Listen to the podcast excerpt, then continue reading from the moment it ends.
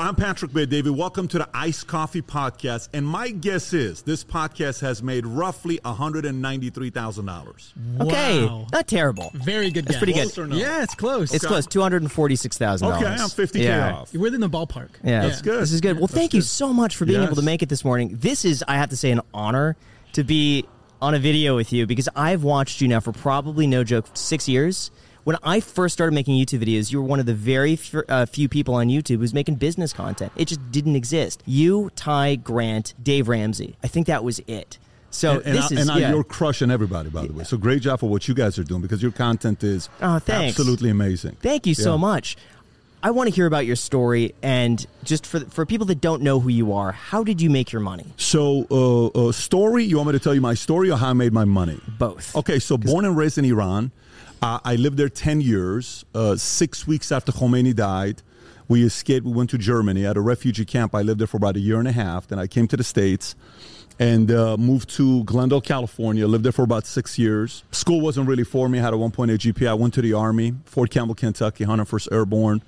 I got out. I wanted to be a bodybuilder. That was kind of my route. I was going to be a Middle Eastern Arnold, win a uh, Mr. Olympia, go into Hollywood, marry a Kennedy, want to be a governor. That was kind of like the vision. And then I met a girl named Janvier at Venice Beach who worked at Morgan Stanley Dean Witter. She introduced me to Morgan Stanley Dean Witter. I applied got a job a day before 9-11 with morgan glendale got my series 766 3126 life and health that was my life that's the direction i went i went to transamerica I was there for seven and a half years and then started my own company October of 09, PHP agency. And we grew that from 66 agents to, you know, we're putting an event here at the MGM Grand Arena. We're probably going to have 12 to 13,000 people here. We have 20,000 agents nationwide. So my money was made through insurance, financial services, investments, and then accidentally start a YouTube channel, turns into media, turns into a consulting company, and it is what it is today. Great story. And just to clear Yeah. the air, so because people are going to be very confused because we're not Yeah. in our usual studio. Where exactly are we? And you Okay, said twelve so- to thirteen thousand Yeah, people. so here? we are at MGM Grand Arena. So the big Tyson fights Michael Jackson, Jay Z, Conor, Mayweather, Drake, Beyonce, everybody's put a concert here. There's a place I'll walk you from the back.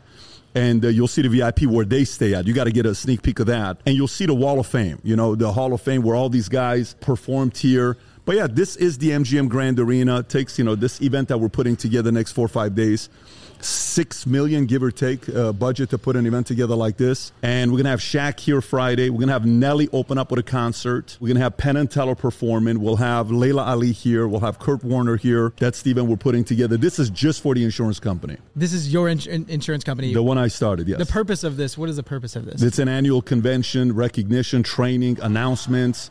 Uh, this is a very special event because we just got uh, partnered up, acquired by Integrity Marketing Group, and we'll be making that announcement here. They'll be hearing from uh, the new uh, folks that are. It's it's a very important meeting that we do, but it's once a year. Recognition, competition, training, inspiration.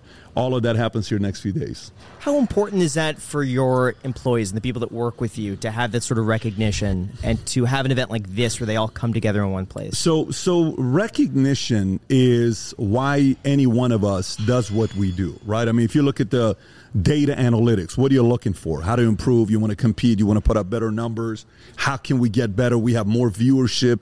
We're staying relevant. It's consistent. The numbers here. So, recognizing W two folks is different than 1099.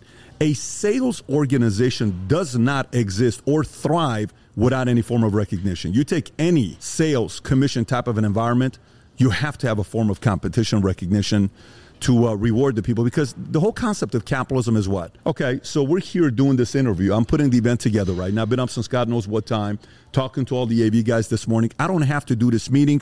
You don't have to do this meeting. You got a plenty, plenty of money in the bank as a young guy. You're doing great for yourself, living in a beautiful home. You've been successful.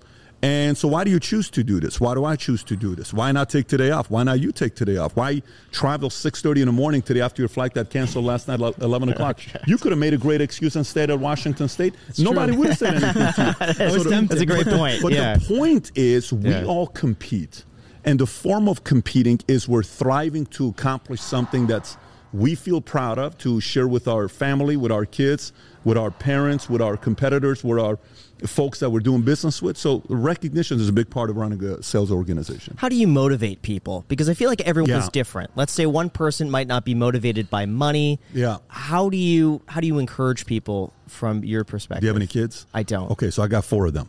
Uh, uh, and they're all different. Okay, I was just with them this morning. They read a book this morning. Every day they're required to read 20 pages. So from the moment you're a kid in the Bet-David family, you turn six, you got to read 20 pages a day. Okay, and that's been the case for every one of my kids since they. And by the way, that includes holidays, Sundays. It doesn't matter what it is. The currency in our house is reading. You read, you get whatever you want. So yesterday, I'll give you an idea. We're at China Poblano, a restaurant here I go to all the time. It's not a high-ranking restaurant. It's a Jose Andres uh, restaurant. It's a fusion between Mexican food and Chinese food. So we go there. Mario looks at the poster and says, "Who is that?" That's Frida. Then he looks at Dylan and uh, uh, Patrick and says, What do you know about Frida? Well, let me tell you this. Who was she married to? A guy named Diego. What happened to her legs? Did you know she had a amputee leg? Did you? And they start talking. I'm like, How do you know all this stuff? Well, that you made us read the book Frida, right? So currency in us in our house is that. But when I talk to the kids, each of them are not driven by the same thing. My middle son will play sports all day long, loves it. My oldest son went and made his first movie two weeks ago, three weeks ago, and he loves it, 10 years old, right? It's a short film he made. I can't drive my son, the older one, on playing baseball. One day we're sitting outside and we're throwing the ball. And I said, listen, we got to throw the ball for 20 minutes. And he throws the ball so good, the oldest. And I say to him, I said, man, you're great at baseball. He says, yeah, but I don't like it. So I keep encouraging him, oh, Dylan, Tico, you throw the ball so good. He says, yeah, but I don't like it. I keep telling him, man, such a great pitch. My hand hurts. It was great. He says, Dad, can I just talk to you real quick? He says, yes. 10 year old kid tells me mm-hmm. this. He says, Dad, no matter how much you want me to play baseball, I don't like baseball. Okay. So motivating folks is very different for everybody. Mm-hmm. The first thing you do to motivate anybody is asking questions. Are you single? Are you driven by fame, money, success, mom, dad, chip on the shoulder? A teacher said you couldn't do it, an ex broke up with you, a friend backstabbed you, a spiritual connection that you want to make God proud, a uh, mom left you, dad left you, dad said you will never amount to anything. You have this vision of what kind of a life you want to live. The more inventory and content I get from the individual, the more you can drive them. But if you're trying to motivate him the same way to motivate Alex versus motivating you, it's going to be a, uh, you will not succeed. So first gather content, then based on that, paint a picture of what life could look like, and then break it down on what needs to be done for that to become a reality, and then ask, are you okay if this never becomes a reality? I'm not. Well, then, are you willing to pay the price for this to become a reality? Yes. Well, then let's go because it's going to be hard. So Yeah.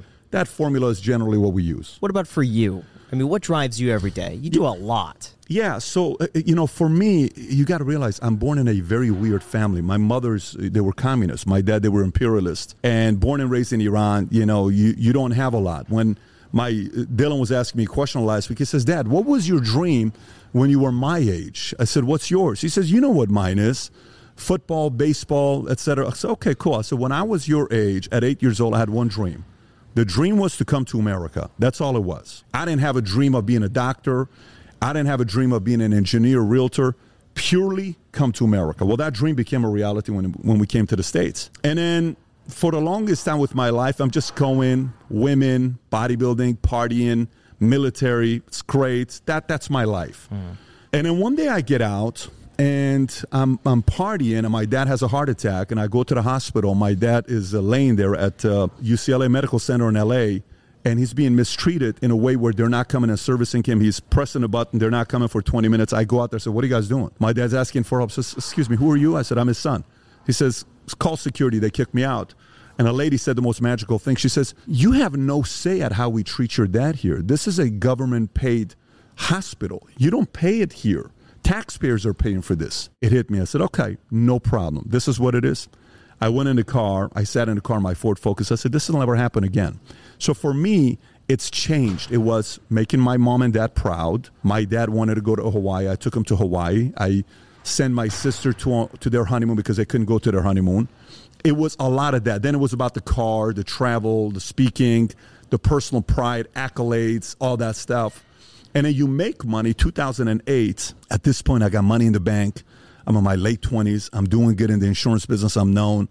Uh, I'm not creating content. It's a very private, small industry I'm a part of. And suddenly I'm sitting there saying, okay, what's next? You're not going to do it just for money. If it's for money, you'll slow down. If, it, if it's just for a house, you'll slow down. If it's for another watch, you'll slow down. And I uh, had meetings with them. These are all folks that are 30 years older than me. And I said, I said, listen, I'm at a phase of my life where I'm very, uh, my, my fuse is short. I got to figure out what I want to do next, but I don't know yet. What should I do? I want to commit to something for 20 years. And then I went and met uh, George Will at Santa Monica. Uh, what's that hotel? Miramar Hotel, which mm. you guys lived close to yeah. before.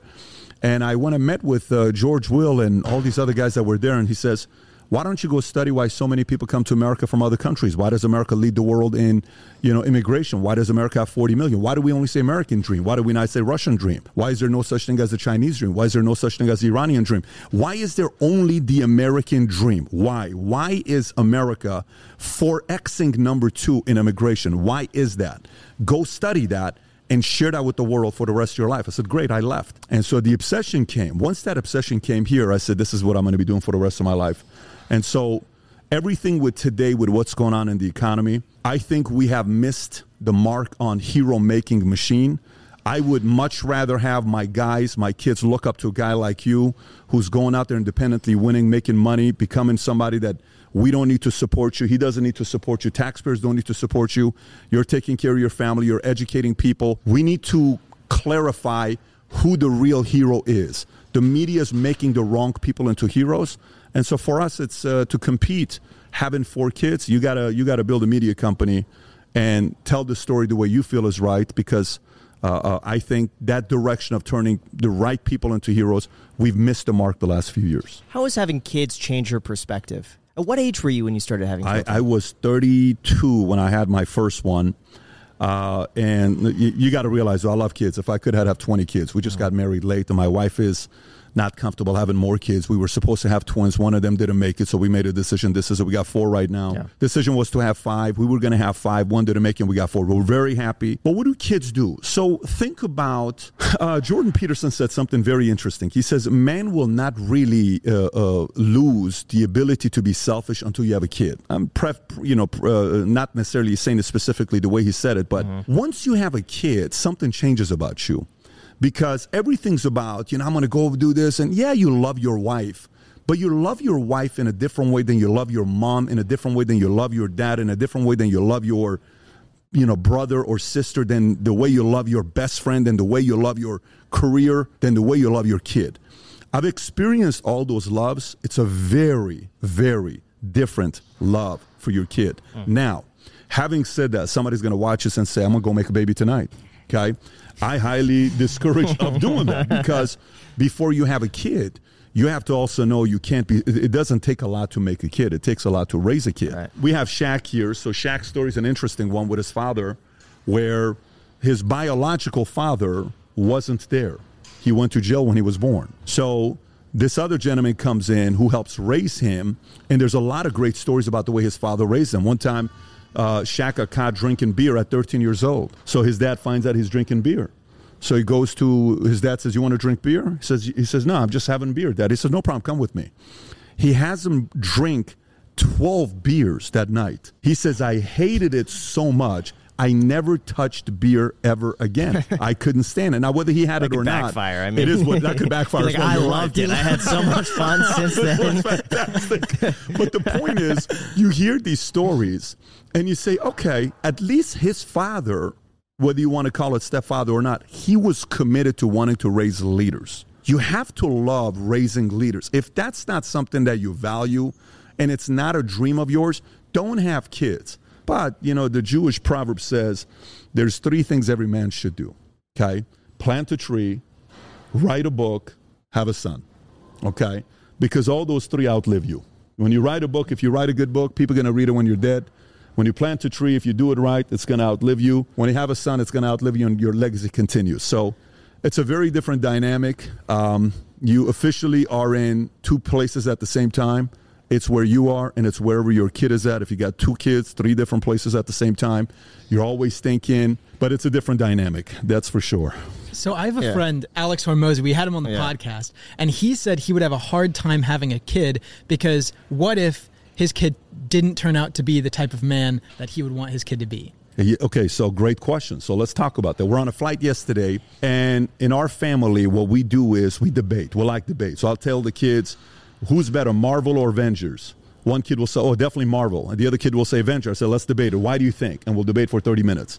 So yesterday, we're flying out here, myself, my wife, uh, Sam, Mario, and uh, Tom, and the kids, and we started a debate. So let me ask you a question. My sons are sitting there, 10 and 8. I said, would you rather marry a girl who you're crazy about her more than she's for you, or would you rather marry a girl who she's question. more crazy about you than you're That's a good question, yeah. You should have seen what happened. First of all, no joke, a couple of the people on the flight, I won't mention them, started crying an hour and a half later because it's an emotional conversation. Because you go deeper and deeper and deeper because the risk is if you love her more and she doesn't love you as much, what if she gets bored? But then the risk is what if you marry somebody that she loves you more, but you get bored? What if you then go bored and do something? So there's a risk. So here's the moral of the story to Alex. Alex is an absolute stud of a guy, and I think, I think he's a, a, a doing a phenomenal job for society with the message he's given. And it's a different kind of a message, but it's crystal clear. He, great teacher. He's doing a very good job. I think that guy's going to be a giant in the content creation. He's already doing great for business, but in content creation. But let me make the point to with what he said. Everything in life is a risk. You choose to get married, it's a risk. You choose to stay single, it's a risk. You choose to have kids, you're taking a risk. You choose to not have kids, you're taking a risk. There isn't anything in life you do that's not a risk. I can choose to have been a, I could have chosen to have been a bachelor living in a $40 million penthouse in, in Miami and had different girls coming every night. But then I asked the question, I said, so what will my Tuesday night look like? What will my weekend look like? What will my Friday night look like at 43? What am I doing? Okay, cool. One weekend you do it, it's cool. Five girls, 10 girls, 20 girls, 30 girls. Then what? At what, like, what are you chasing? Are you trying to compete with Wilt Chamberlain? You're going after Warren Beatty? What record are you trying to break? And then what if you get that record? Are they going to put a frame in a Hall of Fame saying 5,293 different? Who cares about that? Only guys in their 20s may care about that, or some other people may care about that. But some people may care for that. That's still a risk. It's a lonely life eventually, okay, if you end up in that uh, space. But I've said this as well uh, when it comes down to marriage. You get married, if you want to have kids, your family will benefit more if you're married uh, instead of not being married. And there's a very clear argument for not having kids, especially today. It's a very big risk for having kids today. Because if you don't have money, say you have a certain set of values, like he's not in risk you know, but certain people will be in risk. Say you have certain values that you want to teach your kids, but you can't send your kids to a private school. Your kids will go to public school. What happens if your kids go to public school? How much control and influence do you have over what those teachers, eight hours a day, will teach your kids? You have this much influence, okay? Because you ain't paying for it. Taxpayers are paying for it, right? There is massive, massive risk. You bring this kid here, you raise him, you feed him, you finance him, and then other people shape their mindset, that's a massive risk. So for me, the argument of not having kids if you don't have the money to put them in a private school that teaches the values and principles that you want to teach, I fully understand that argument. But the idea for Alex, who can afford to have 50 kids himself, to say, I don't want to have kids because what if that kid turns out bad? He's right. It's going to. That's why you don't have only one kid, Alex. You have five kids. That's Can you smart, play the odds game? You have not. You You know know. what's funny? That's why Macy says she wants two kids. She wants two. Yeah, Did she- she she's really like, say that? Yeah, That's she's her like, what if one's like something that happens? Yeah. you have a bag. I know she's like half joking because I've always wanted one. I'm an only child. Uh, you know, I have a half sister, but she's way older than me. So I grew up just by myself, and I've always wanted like I loved that attention and focus. So I've always wanted one, but she's grown up in a family of you know two siblings. So it's kind of interesting you said that. You know, the only Yeah. thing about having one is um, I have a friend uh, who's the only child, and her parents run the business, and they raised her well. She went and became a doctor. And then one day, the parents build this business that's doing 20 million a year. One day, she sits down with her husband and tells her parents, "Look, guys, you better take care of this company because it's our business, anyways." So the parents come down and they say, How do I handle this kid? She already thinks it's their business. I said, That's the price of having one kid. It's too much of a risk. Now, your parents got lucky for having a guy like you. Yes, so, yeah. so there is a benefit. But I think three is a good number. Okay. I think Three. three. You know why three? So I read a story about Billy Graham one time, which was great. He says, Look, He says there was an era where these pastors were traveling on their own and they're going and giving talks, and these young girls would be like, Oh my God, that pastor is such a great speaker. And they would go to pastor's room and the pastor would sing right after you just gave a great message. So, pastor said, moving forward, we're only going to travel with twos. We're not going to go with uh, one. We'll room up with two of us together. So these pastors go and what they notice is if one pastor can sell the other one on doing something and not telling anybody, they can generally do something bad. Then they say, no, we have to travel in three. Because in three, at least one person's going to say, guys, I'm not in it. So one is going to make the other one from not doing anything dumb. So if you have three kids, say two of the kids convince each other to do something stupid, sure. one of the kids going to say, guys, I don't want to do that because dad's going to be unhappy.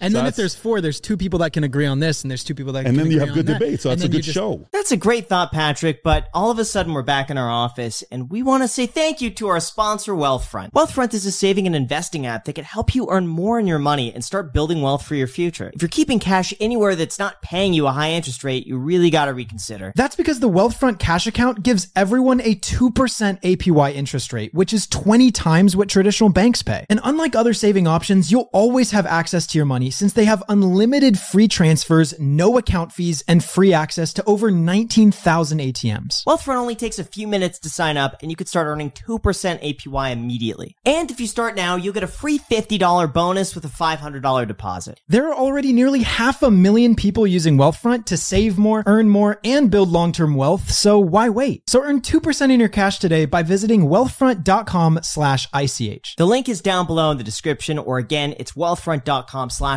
ICH and honestly, they've been a company that I've been personally using for a few years now. And at 2% interest, it's pretty much higher than almost every other option out there. So I would highly recommend them. This no-brainer good news has been a paid endorsement by Wealthfront. Thank you so much, Wealthfront. Once again, link down below and back, back to, to, the, the podcast. podcast. What are your thoughts on homeschooling? Because we had a very yeah. uh, dicey conversation with yeah. Houston that got a lot of views on Instagram. Houston is very adamant about uh, homeschooling.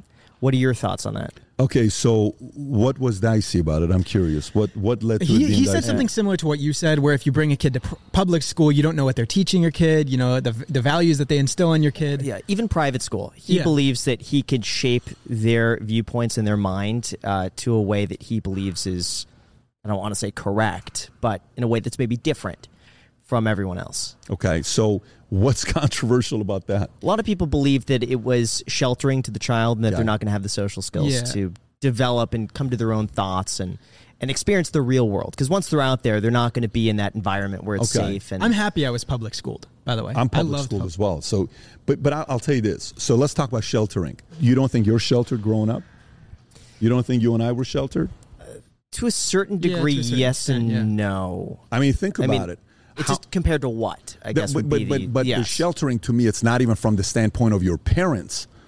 If you're living in America, say you're in like you know how you go to I'll go to Alabama and I'm like, you know, at a place doing a meeting and I'll go to a restaurant. And I say, so where'd you grow up at? Right here. How long you been here? 28 years. What was it like growing up in Alabama? You know what people will say? Hmm. The famous line. It's the only thing I know. she was sheltered in Alabama, right?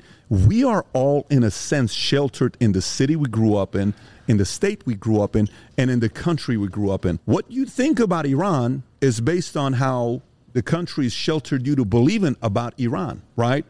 What you believe about China or Mexico or Brazil or Canada, everything is a form of sheltering. So there is risk in you know, everybody is a little bit afraid of the wrong influence getting a hold of you. Now, eventually, here's what happens the sooner you teach values, later on, if this kid wants to go sell cocaine and go become a drug addict and do whatever he wants to do or she wants to do, that part's on them. You can't teach the right values and principles after 18. It's very hard. It's not received the same way as you teach it early on. So the sooner somebody teaches you the right habits, the sooner you have an edge. The later somebody teaches, like for example, insurance industry.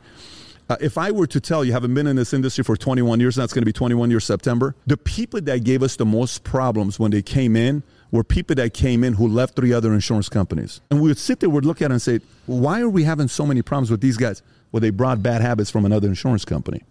The people that we train ourselves, we have the least amount of issues with because they're learning how to sell the proper way you know, in, in mortgages and real estate. I don't know if you remember mortgage and real estate in 08, in 06. a phrase that was going viral was called creative financing. Are you familiar with creative. Very. finance? Okay, Yeah. so you know what creative financing is? Creative. Creative financing. I th- isn't that when they u- like use a bunch of weird like terms and stuff like no, that? so he knows what it is. So creative financing would be, uh, how much money you made last year? And you say eighty-two yeah, thousand then they use that information to. No, no, no. So say you want to get a loan to buy a house, right? Okay. And I would say to you, don't worry about it. We'll make a fake uh, 1099 that you made 220 last year, Mm-hmm. and we'll put in the file. Don't worry about it. We'll make a fake Bank of America statement. Oh wow! So it was. That's cre- there was there was all of that going on all over the place with creating no 06. Yeah. A lot of guys They're went called to jail for ninja this. loans. No income, no job Yeah, verification. yeah, no income. That's right. It's no basically, in- it's stated, so you could say whatever you want in the Whatever you application, want. and they're just Yeah, like, all right, there's right, no that must and be let true." me tell you, Yeah. creative financing was a wink, wink business model. Those guys that got trained in creative financing, wherever they went to next, they brought those habits with them to the next place. If forgery was a normal habit at that uh, real estate office or mortgage office, you brought it into pharmaceutical sales. You brought it in digital media agency. You brought it into stocks. You know, it doesn't matter. So that habit continues. The if there's a reason why people hired people away from Jack Welch. There's a reason why companies recruited people away from Xerox. Xerox was known for training their salespeople better than anybody else. If you got a guy away at 29, 30 years old away from Xerox and his first job was Xerox, you're doing backflips because Xerox was known for having the best training. If, like, I came from Bally's, Bally's was known for having the best sales training out of everybody. So guess who went and recruited people from Bally's? LA Fitness, 24 Hour Fitness. Why? Because we were the best trainers. We were trained the right way. No misrepresentation, none of that stuff. It was the right way by from the top. So what's the moral of the story? He's right homeschooling. I won't homeschool because to me homeschooling not everybody makes a good teacher where I'm going to have the time or the ability to have my wife teach teaching is not for everybody. You, if you can have somebody else do the job for teaching, it's great. But I support the idea of people wanting to do homeschooling today because they're scared of what's going on with the marketplace, what the kids are being fed today. That is a big risk today.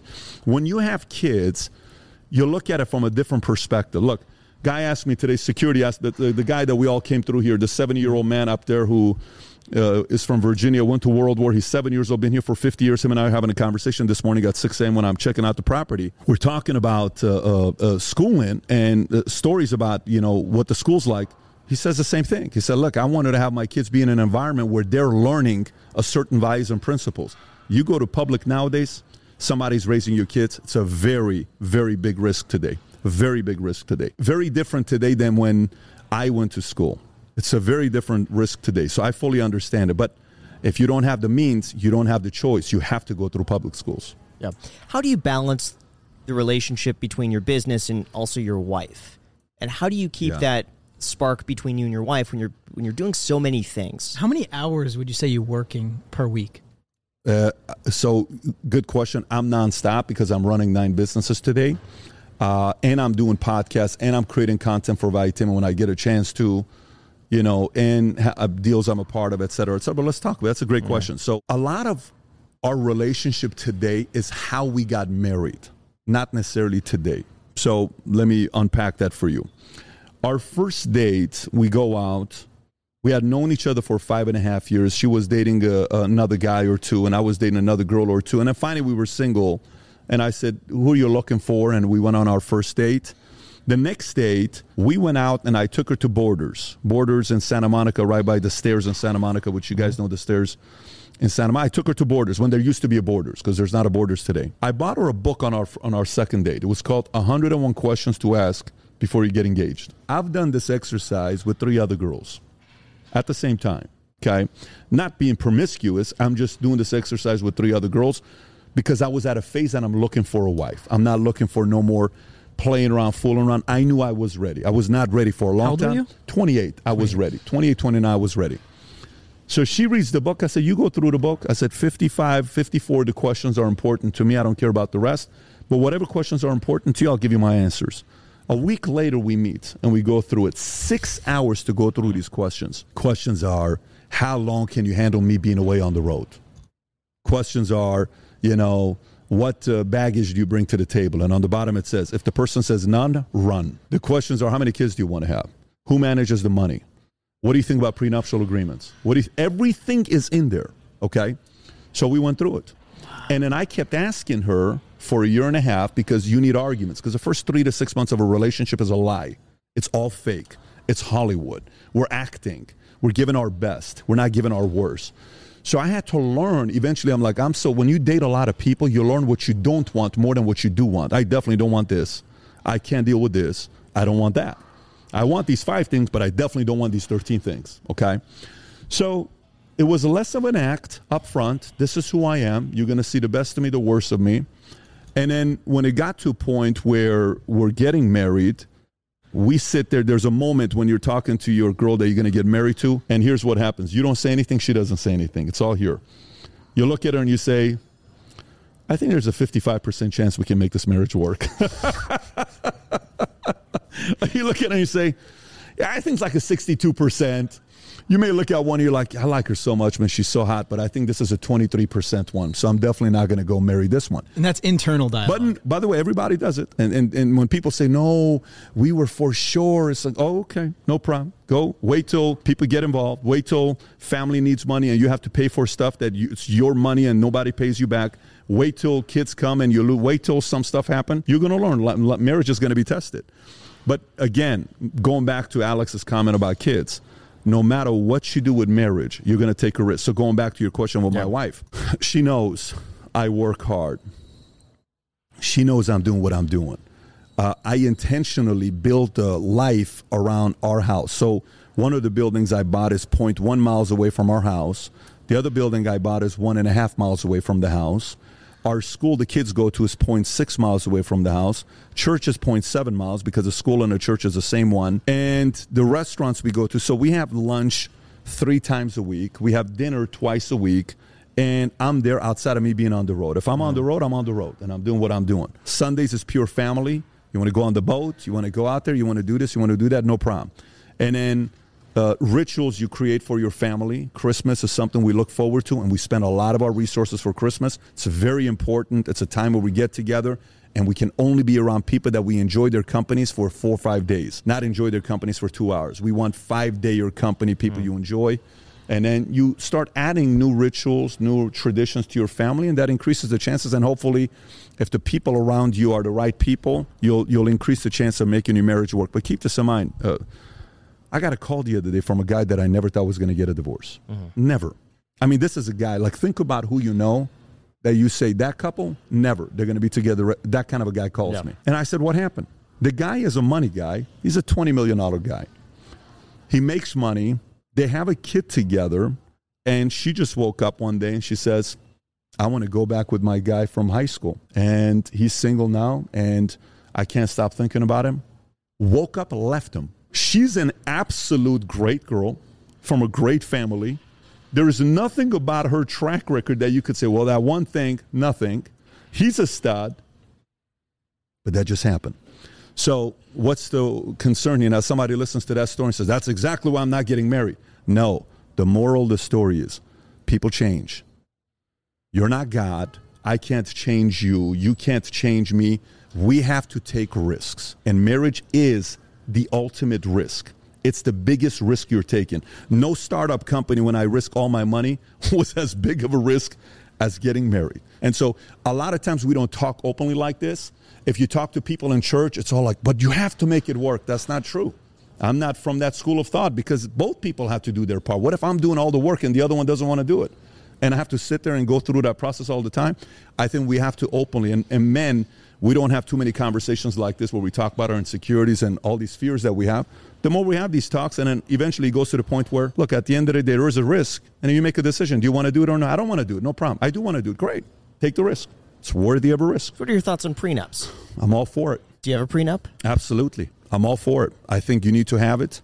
Uh, and let me tell you what, what it did to our relationship when we have a prenup. Yeah. So, do you have one yourself? Or I do. Okay. Yeah. So, let me tell you what it did for us. So, here's what happened family calls uh, hey, babe, such and such happened with my mother's cousins, nephews, wife, mm-hmm. whoever it is. And I want to build this guy. I need $8,000. Here's $8,000, babe.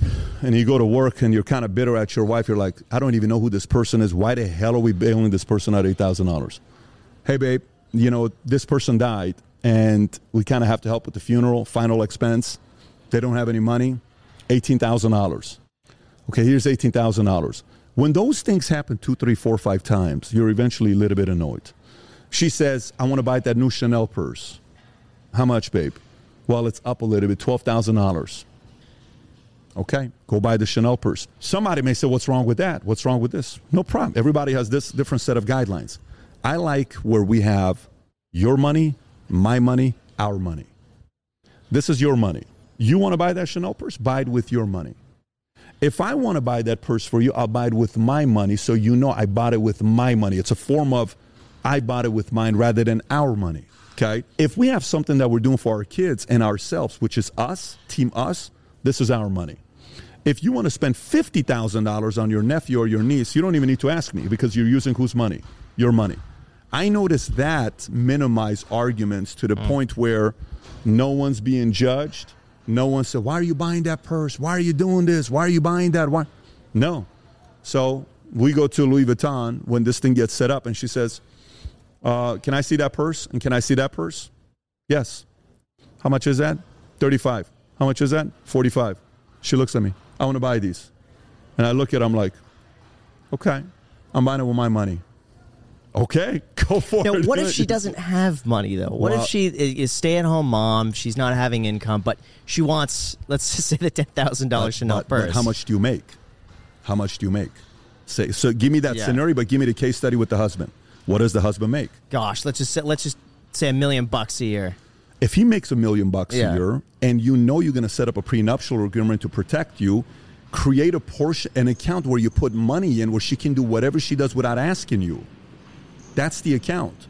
So whatever she wants to buy without ask, because I'm in the business of minimizing arguments. Mm-hmm. So for example, the biggest business issues I've had in my life is because I hurried a contract too much without us getting those additional three disclaimers in there hmm. that if this happens, here's how we exit this. And because we didn't have that, it caused an argument. I don't want that. So let's spend a little bit more time with the contract, have your lawyers talk to our lawyers. Let's take one more week and let's see what else we want to add into this. What if it doesn't work between the two of us? You say, Pat, so, so let's just say you all of a sudden wake up one morning, you say, Pat, I'm already worth 20 million. We're partners 50 50. Mm-hmm. I don't want to do anything. I have the right to buy you out at the market value at the time. I can go find financing, can buy you out. But if that's not in the agreement, guess what you can do? I don't want to sell. I just want to take my profits every year. Now I hate you. Now we have issues. So the same thing with marriage. If the guy's making a million and you're worried about the money she's spending, put four thousand dollars a month in an account. This is an account for you. This is our account expenses. This is your account. Do whatever you want to do with it. Mm-hmm. That prevents some of the arguments. Got it. How many times do you feel? Alex is clapping over here. How many times do you feel unmotivated, or you feel like you wake up and you just, I don't feel like doing anything today, or you feel lost, or Yeah. maybe you feel like, what am I doing this for? So you know that one video uh, uh, that says um, he says, you know, you wake up in the morning and you say, I still go to the gym because I don't feel like it. We're not the same. I feel like working out every day. You know, I don't know if you've seen that one audio that goes. It's picked up on TikTok. I not, probably not saying it the right way, but here's the point. Uh, I think that's a great video to go viral. I don't think that's the reality Mm. because there's going to be many days I don't feel like being a dad because of the responsibilities of changing a diaper and I got poop on my jacket. One day I'm having a business meeting and I'm holding my son. I have my brand new Lakers gear that I'm wearing. All of a sudden I'm looking at the guys. I'm like, why do you guys, did you guys step into something? I said, look at the bottom of your shoes. They're looking, no, Pat, we didn't step in. Why, why does this place smell so bad? So then all of a sudden, like, hey, Pat, can you look at your son? I look at my son. No joke. Everywhere here. Oh no. I'm trying to encourage you from not having kids, by the way. Okay? Everywhere here. You see, in that moment, I'm not feeling like being a dad. Yeah. Yeah, I, wish- I wish it was in a different place, right? you don't feel like running a uh, media company when this thing keeps breaking, the audio is not being picked up, there's noise in the background, and chips are getting lost, and the 30 minutes is gone, and you lost best footage that would have done very well. You don't feel good in that moment. So, but the reality of it is, you know, in those moments, if you truly have a vision, that's a real vision. It's a big vision and it excites you so much.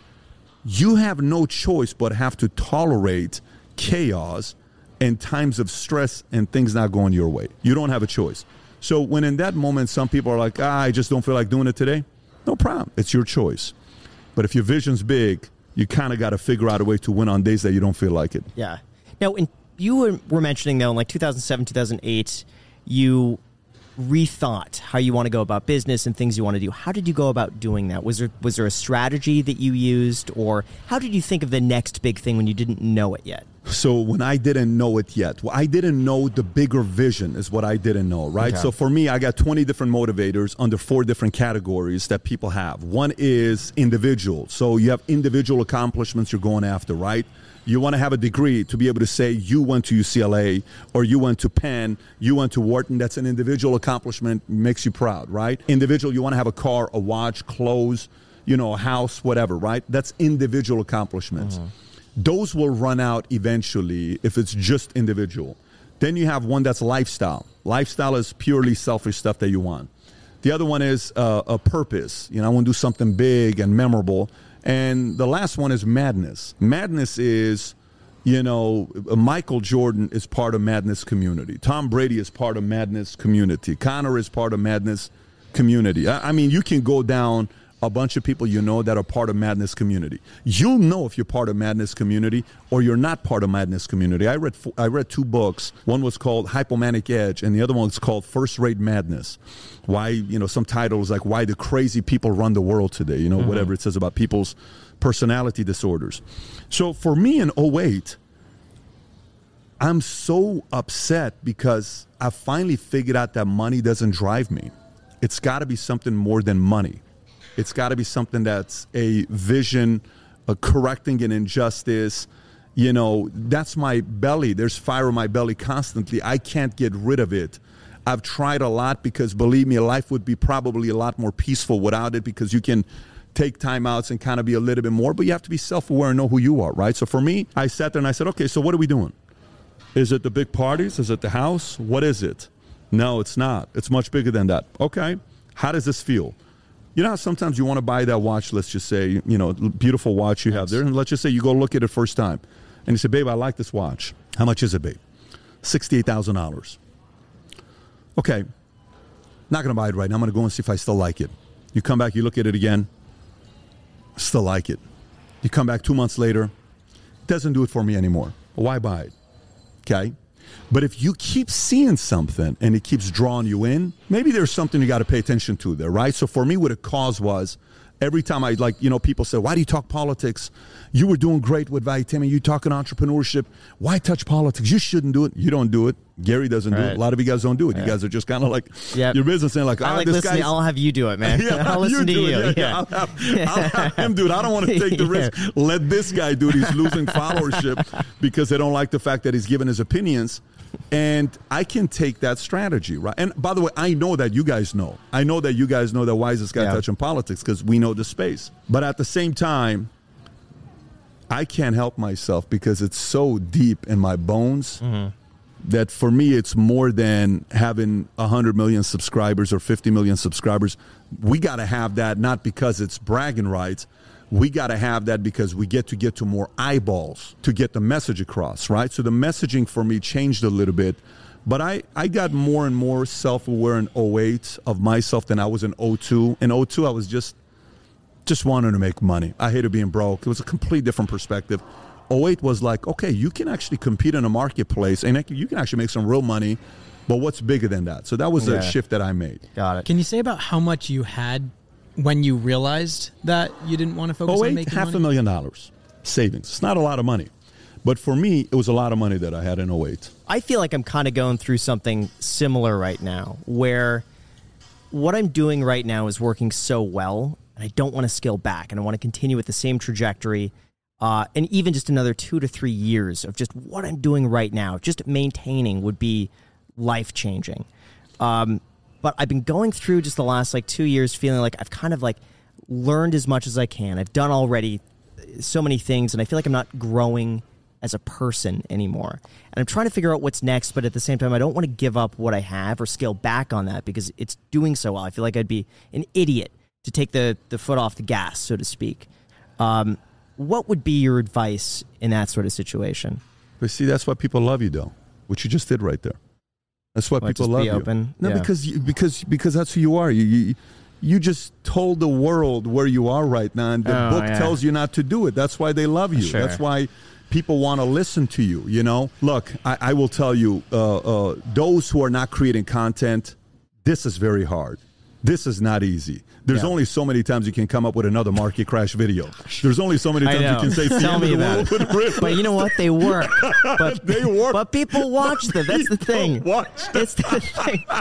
I thought the same thing, but I posted other videos. Nobody watches them. But when I post a market Yeah. crash video, everyone watches it, and the like ratios are the same, by the way. So it's not like I'm getting. You know, anyway. No, but, but I agree. But but but you know, uh, uh, but here's the point though. What Yeah. what you're doing is not easy to do.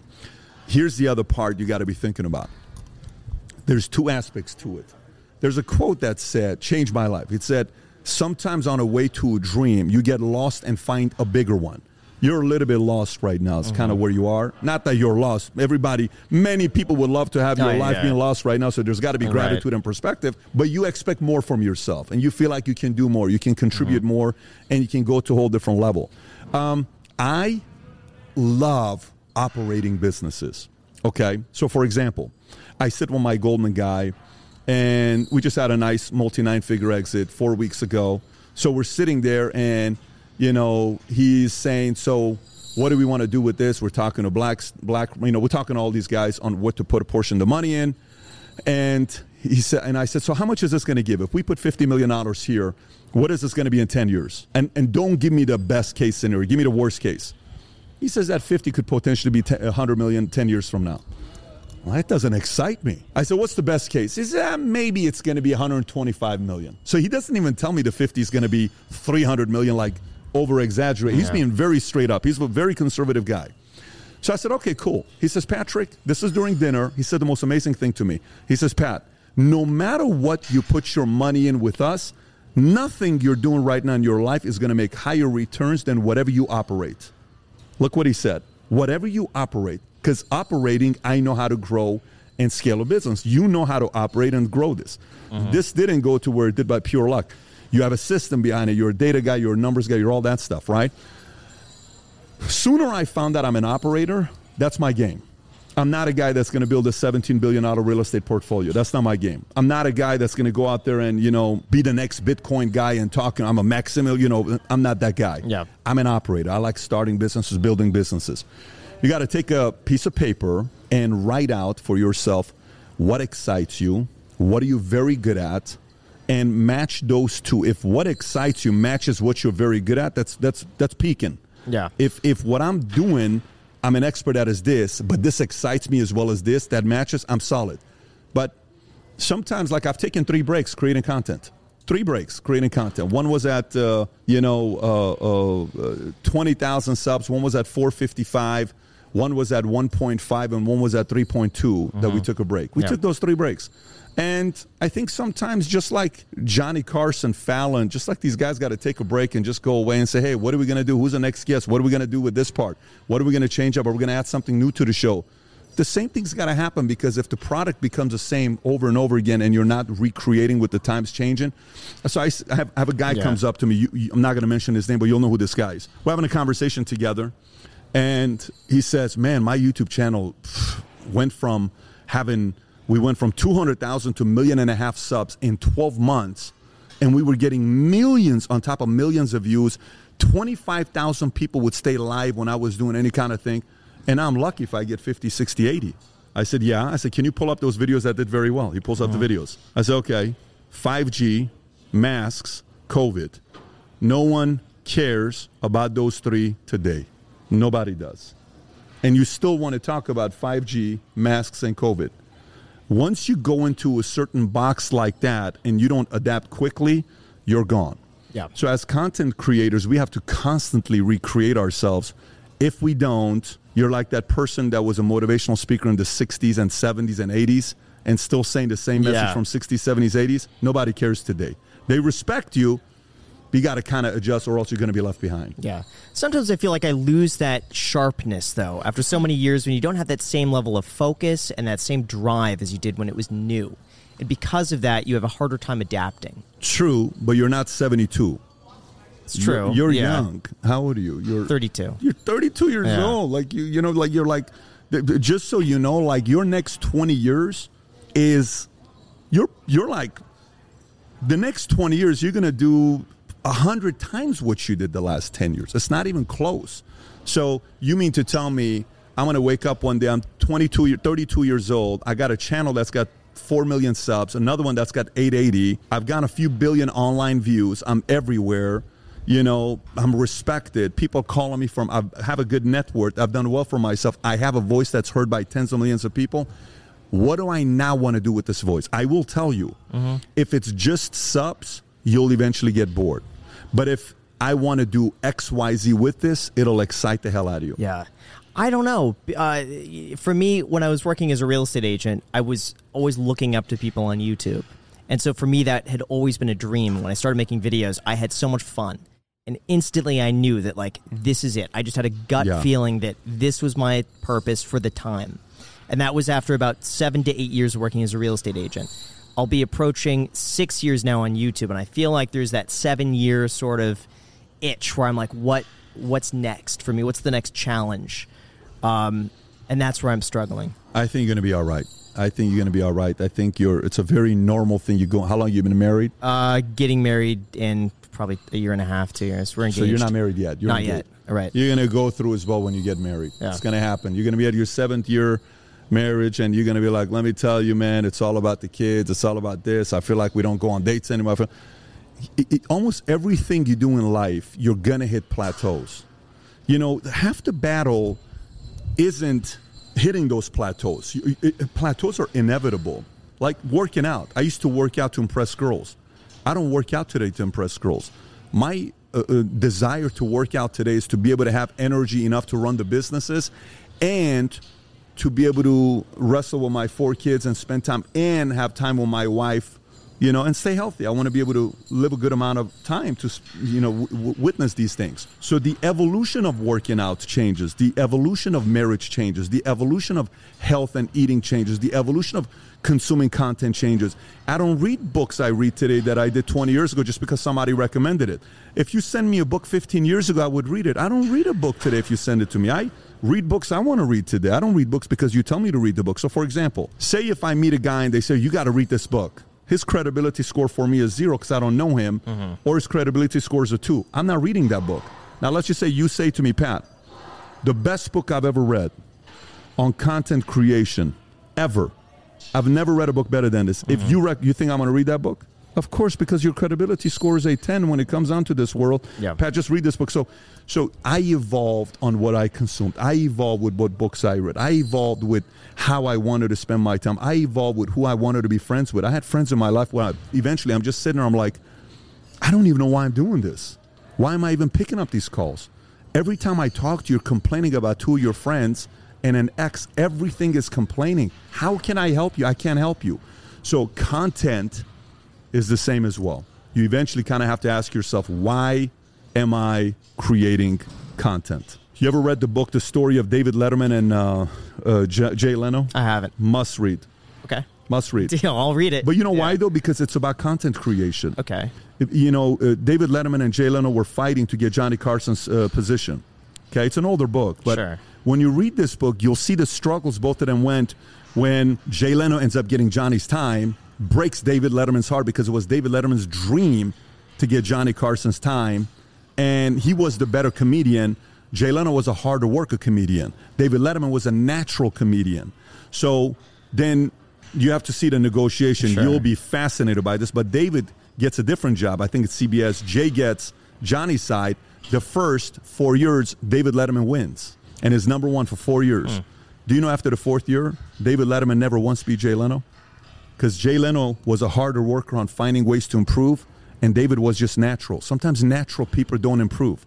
They just rely too much on their on their natural abilities. Sometimes people that are not naturally funny have to work harder to be funny, but that ability to work harder and figure things out gives them an edge long term. So, Sure. but I think you'll enjoy that book, especially at this phase that you're at. Do you have any other advice in terms of finding that passion? For you, Yeah. That's a little off read topic. A I'm just I, I read a book you. called Yeah. Leaderless Revolution. Okay. Leaderless Revolution, written by British diplomat. Don't recommend the book, by the way. I'm just telling you, I read this book, Sure. so it's not worth reading. But there's a part he talks about. So leaderless revolution. Leader, that mosquito really likes you, by the way. It's a fly. It's like a little gnat. Leaderless revolution. So leaderless revolution. He says there's three things that drive people, and you got to make a list and figure this out. He says make a list of what you love, what bothers you, what you hate. So you make a list of those three things, what you love, and you'll say, I love my wife. I love my mom. I love real estate. I love this. I love that. What bothers you? What bothers me is when people are late. What bothers me is when people da da da da da. What do you hate? Oh, I hate bullies. I hate manipulators. Like that's true, right? And then there's a quote that says, "Whatever you don't hate, you learn to tolerate." Right? Whatever you don't hate, you learn to tolerate. Most people just don't like their jobs. They don't hate it, so they'll tolerate it. Yeah. Most people don't hate their financial situation. They just don't like it. If you don't like it, you'll tolerate it. If you don't, if you hate it, you ain't gonna tolerate it. You're gonna do, you're gonna do something about it. So, it, at this phase of wanting to recreate oneself, it won't happen logically. I'm right now working with uh, uh, Penguin Portfolio. We're writing a, a book specifically on business plans. And one of the elements about writing the business plan, when I was presenting it to Adrian from from uh, Portfolio, was I said, "Listen, what's the missing link in business plans? Why do 90% of people that write a business plan in December, last week of December, never look at that thing again after February. Because that entire business plan was stemmed on what? Logic. I'm going to do this much in the first quarter, that much in the second quarter. I'm going to buy this office. I'm going to open up this. I'm going to get this license. I'm going to take this course. I'm going to take this. Who gives a shit? All of that stuff is logic, logic, logic, logic, logic. Logical stories are boring. No one watches a lot. Right now, I'm having my kids watch Derek Jeter's documentary. You know what my oldest son says? He says, Dad, can I watch Derek Jeter's documentary in a movie format? I said, they don't have it yet. I said, I much prefer watching a Derek Jeter documentary captain on a movie format than documentary because documentary is boring. The movie is what? Entertaining. He's, Yeah. he's able to consume it more. So, what does that really mean? Your business plan needs to also have emotions attached to it. What's emotion? Okay, so emotion could be enemy is emotional. What enemy do you have? That produces emotion. You ever made a list of 10 things people ever said to you that really hurt and just kind of mess you up a little bit? You ever heard, uh, made a list of 10 things people said that really felt very good, the compliment, like genuine, that you truly believed it? You're like, you know, my dad one time said this to me. Till today, I remember this, and I made a very big impact on my life, right? It's emotional. But enemy is a driver. You know, uh, uh, Jordan looked for enemies. Kobe looked for enemies. Brady looked for enemies. It produces something, right? Sometimes, uh, if I want to get uh, one of our guys in a company to move, it's my job to find an enemy for them. It's your job as a father for your kids to sometimes find an enemy that brings out the best in them. Because the best positive distraction in life is when you're in the pursuit of something and you got a target that you're going after, and maybe there's a mm-hmm. little bit of enemy behind it. So, again, less skill, more will. Less, you know, competition, more enemy. Less, you know, who we need to hire next, more culture. Less, you know, what our uh, uh, business plan is, more mission statement. Less about, you know, what numbers we're going to put up and write the business plan, more what is the vision. So it's more on the emotion side. And tapping in that emotional side when all of a sudden, you'll feel it, by the way, when all of a sudden you're like, your eyes change. You know how you talk to somebody in three different seasons of their lives and you look at their eyes and you say, this person's uh, defeated right now. Huh. And you look at their eyes and you're like, this person's very curious right now and hungry. And you look at their eyes, my gosh, this guy's so focused. What the hell is going on with those eyes? That's telling a story. Mm-hmm. Okay. Eyes is a reflection of where we are here. This produces this. If this is clear, people are going to tell this. Yeah. So what is this? Logic? No, it's only emotion. This is only emotion. This is not logic. This is logic. Mm-hmm. This is emotion. So if we can tap into that, that's when we start like even if you started your YouTube channel, there was a reason behind it. You know, it was more emotional. It wasn't Yeah, logical. right. So that's the part we got to tap. We got to go back and, you know, one time Big Papi went on a streak of not hitting home runs for like a couple hundred at bats, and he was like, he was like this, and the coach takes him in and says, "Look at your swing when you hit fifty something home runs, and look at this swing.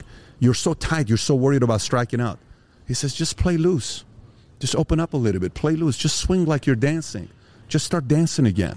You know, sometimes we play too tight, and you're tight. You throw the ball you know, you fumble a video, you you fumble the ball, versus you just got to dance sometimes. We, we, we put too much pressure of performing and crushing it and killing it and competing that we forget to dance. All of those, unfortunately, are things that are reminders, and sometimes we are not reminded of those things. We need to be Yeah. recalibrated every once in a while. This might sound silly. How did you become such a good talker? How do I You're become such a very fluid in the way that you speak. Yeah. Your emotion, your annotations, everything about the way you speak. I'm listening to this and it, it's very captivating. It's easy to see how you could motivate somebody You don't or stumble over your words much. either. nothing. guys i got a bad accent you know my grammar if you if you go back and write it out if you transcribe what i said in this video today and give it to an english teacher. They'll go like this entire time. I understand what you're Yeah. saying and i appreciate it. What i will tell you is the following. Here's what i will say now and, and i'm not uh, um, being super humble about it. Oh thanks guys but let me tell you i'm just a regular guy. Um, you know every every once in a while in life you're all of a sudden going to realize you're very very good in an area. Okay so for me my biggest strength is i'm extremely curious i'm so curious like i want to know i want to know why they do what they do I want to know why they set up certain things the way they do. I want to know why they made a decision that they made. Yesterday was a big day in America. You saw it all over the news what happened with the FBI. Why they do that? I want to know why. What's the motive behind it? So the level of curiosity is what gets me in. But since I was a kid, I've been telling stories since I was a kid. The first company I ever incorporated was called The Story Builders. I love stories. I think stories move people.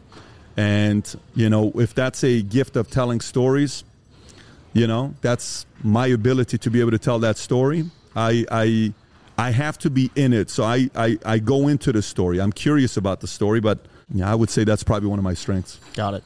What are your thoughts on Andrew Tate? I think he's a stud Yeah? i think he's scaring the crap out of a lot of people um i again i've never spent time with this guy we both follow each other i like his style you know we uh, uh, if I would have gone a different route, I would have gone the Tate route. I just chose a different route to go. Uh, I think he's making a lot of great arguments that's pissing people off. I think he's pressing on a button and not slowing down. Like he goes like this, he gets irritated. The average person stops doing that. Tate goes like this, you get irritated. He goes like this, and he goes like this, and he goes like this. Yeah. It's like, are you not going to stop? That's Tate. So you would have, I would have loved to have seen how Tate was at eight years old. That's what I would have known to to mm-hmm. see that. And my curiosity would have been more about his dad and his mom dynamics because obviously his dad was a very strong personality man and some of the stories of what happened with his life. But a lot of content creators right now are envious of the guy of what he's doing, and they want to say, "Well, he's running this uh, affiliate marketing thing, and you know, he's running this." Uh, uh, uh, scam and he's doing this he's listen he's selling an online course something many people have done he's just doing it at a bigger scale than others today but here's the reality of it with tate the biggest challenge he's going to have is what how much can the world consume that content before they get over it? Is it a one year thing? Is it a three year thing? Is it a five or 10 year? I think he's not going away for a while. I think he is very attractive. I think he's very entertaining. I think he's also a great storyteller. I think he makes very good points. I think he is multidimensional. He doesn't just talk about dating, he talks about politics, he talks about religion, he talks about finance, he'll talk about sports, he'll talk about fighting. When you're that multidimensional, you can be in any room and you can be interesting. Most people are not very multidimensional. If you were actually to sit there and take the top 20 content creators who are out there going viral, and you were to say who are multidimensional, Tate's on that list. Logan Paul is multidimensional. Um, you know, you got you don't have that many people that are that multidimensional. So, uh, so it's not. And, and by the way, this is the important part to realize that a lot of people are saying, "You think many people are going to model after him?" No, Tate is not duplicatable. He's not a duplicatable guy. It's not like a here's a format. You start a YouTube channel. You talk about this. You go Google and you search for titles. Then you make listicles. Top 10 reasons why women shouldn't date uh, men without good mothers. You know, you, top 10 reasons why this, seven mistakes why, six keys to this. So you do 200 of those videos. Yeah. And then you're like, okay, now what do I do? Tate doesn't need the seven keys to whatever. He's just that interesting and entertaining. That also bleeds over to cancel culture, and I know you have very firm thoughts on that. Yep. Could you explain some of those thoughts and the direction we're headed in terms of this mob mentality of ganging up on people if they say or do something that might be incorrect? So okay, so what's the what's the smarter thing to do? Let's process that, right? If if you want to live a peaceful life, don't model after Jake Paul. Don't don't model after Conor or Trump or Tate or I don't know what other name you want to add to that list. Don't model after them, mm. okay? Because if you can't handle hate, it's not for you, okay? Th- there has got to be an itch where you're yearning for that. You're kind of like you like a good fight, like you like to get into the ring and get a little dirty and get you know people to say stuff about you. There's a part of those guys that like that, right? Are you surprised uh, Trump is getting canceled? Surprised. Not not is the right thing. Sure. Surprised is a different question. Are you surprised he's getting canceled? Are you surprised people are hating on Tate? Are you surprised people get upset at Dana White? Are you surprised people get upset at Jake Paul? Are you are you surprised? None of us should be surprised because they're in your face, and they're not even surprised. If they're surprised, they're naive, and they're not naive. So they know this is going to be happening, right? Right. So for me, that's that part. Now, is it right to cancel?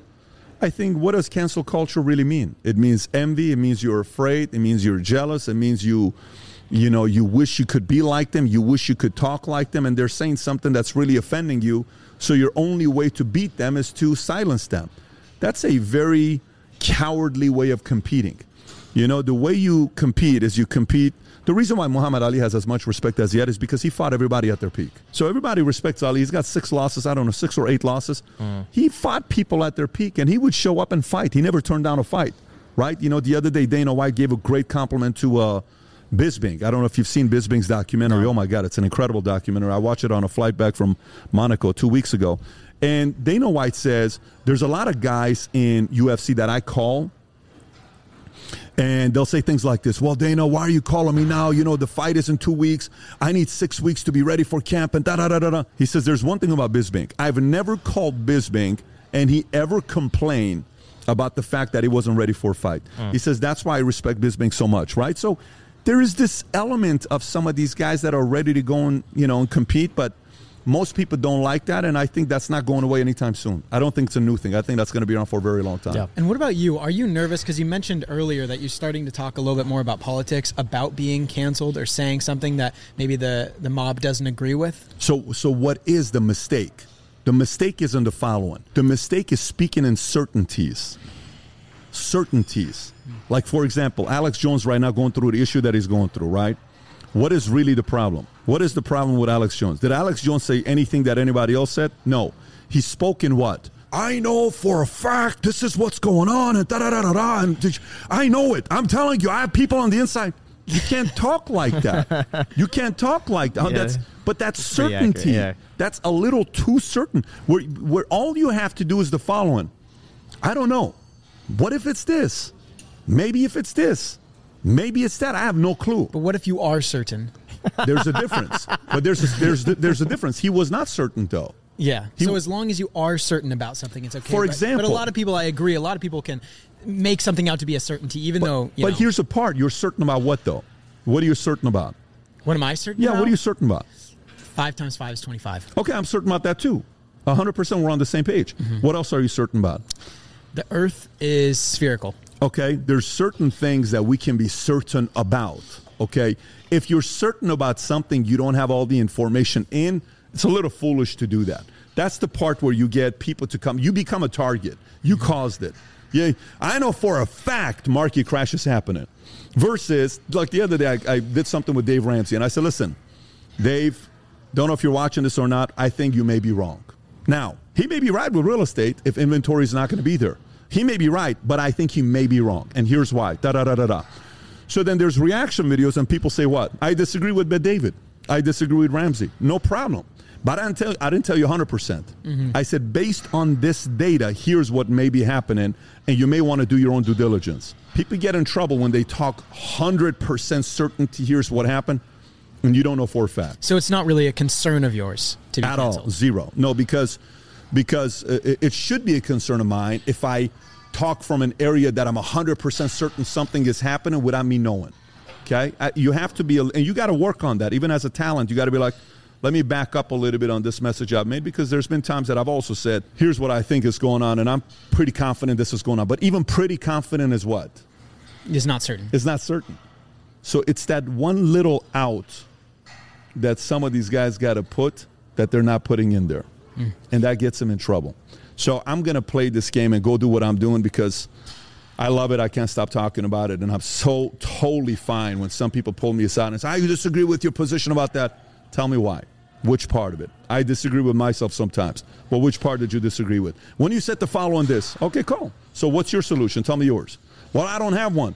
Well, then don't debate it if you don't have a solution. I give you mine. Then give your solution. You- You're part of the problem as well if you're not giving your solution. I'm giving you my solution. What's yours? Maybe you got a better one. But until you come up with your own solution, don't judge mine. Give me a resolution that you got is maybe better than mine. Now let's hash it out. Let's debate it. Let's see if we can find somewhere there. So that's the part also knowing how to react to somebody that's confronting you. Because the direction I'm going, I'm going to be confronted. Hmm. And that's okay. There's nothing wrong with that.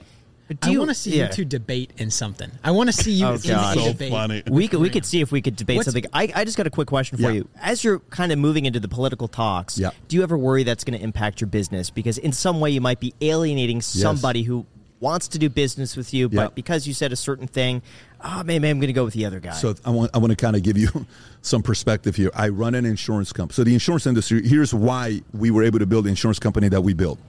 Uh, you're going to be in Vegas on Friday night. yeah.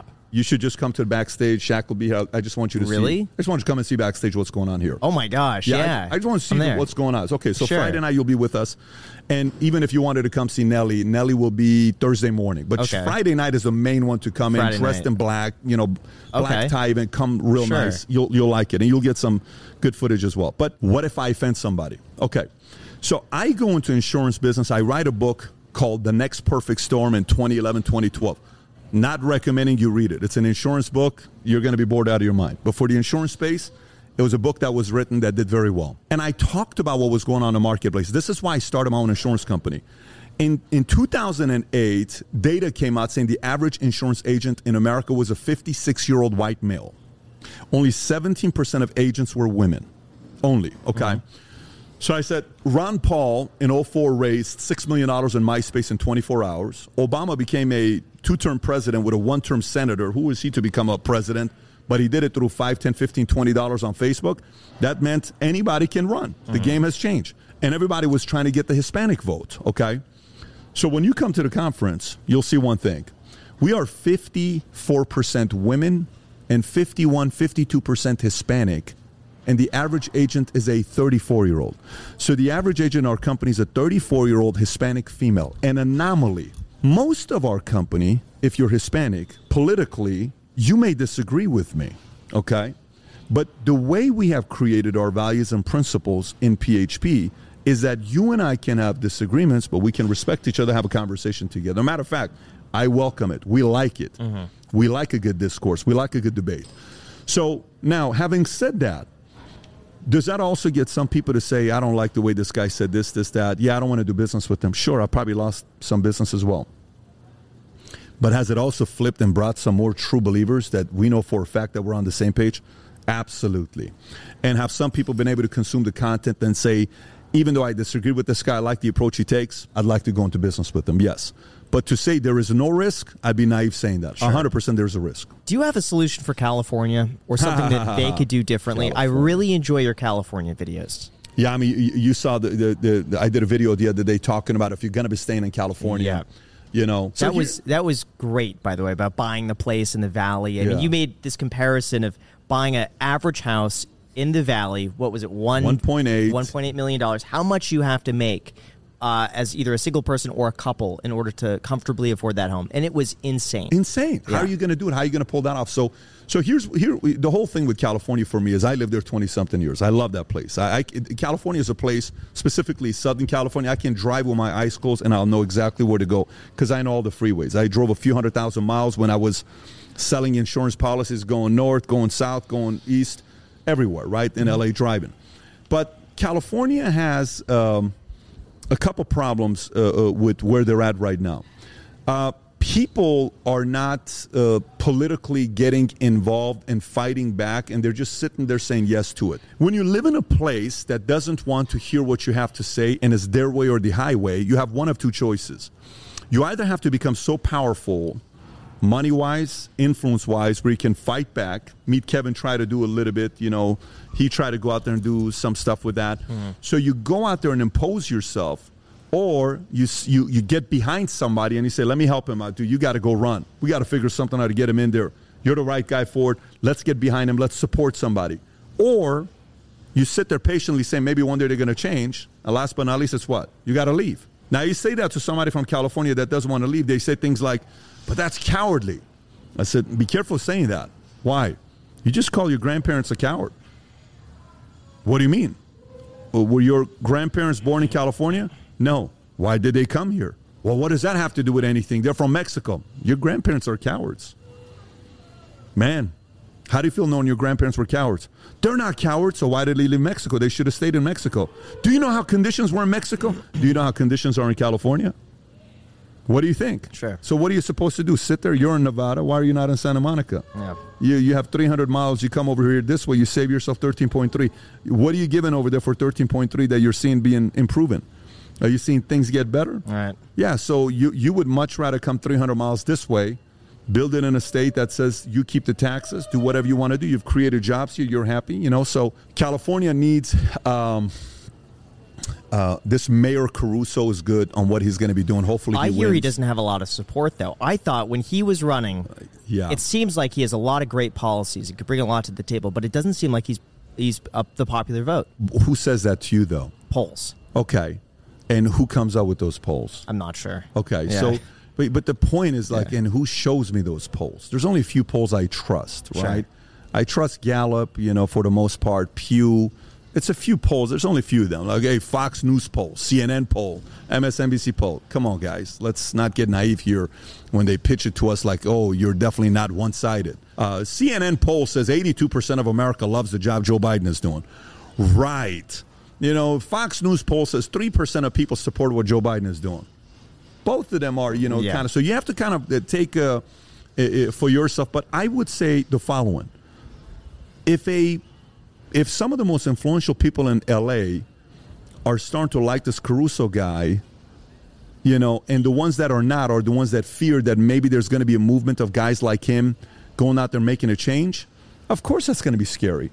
And they have the bigger mic. The existing politicians have the bigger mic than the ones that want to be the politicians. Mm-hmm. The existing politicians are united and they don't want other ideas to come into California. But it's it's it's foolish and it's naive for Californians to think California is going to be great forever. You're you're you're naive. You go study Detroit to see how Detroit was the richest city in the world, and then all of a sudden, where is Detroit today? When's the last time you said you're going to go, you know, buy a house in Detroit? There's a lot of opportunities, but Detroit's not going to be the next LA or New York anytime soon. So we don't think LA's ever going to lose it all because it's LA. Well, nobody thought Kmart was going to go out of business. Yeah, nobody thought Lehman's Brothers was going to go out of business. Nobody thought Countrywide was going to go out of business. Nobody thought a $330 billion WAMU was going to be bought out by Chase for 1.9 billion. Nobody thought WAMU was going to go out of business. Just like nobody thinks anything's going to happen to them. But to, to have your first year where you have a net loss to population since 1851, that's 170 years. Mm-hmm.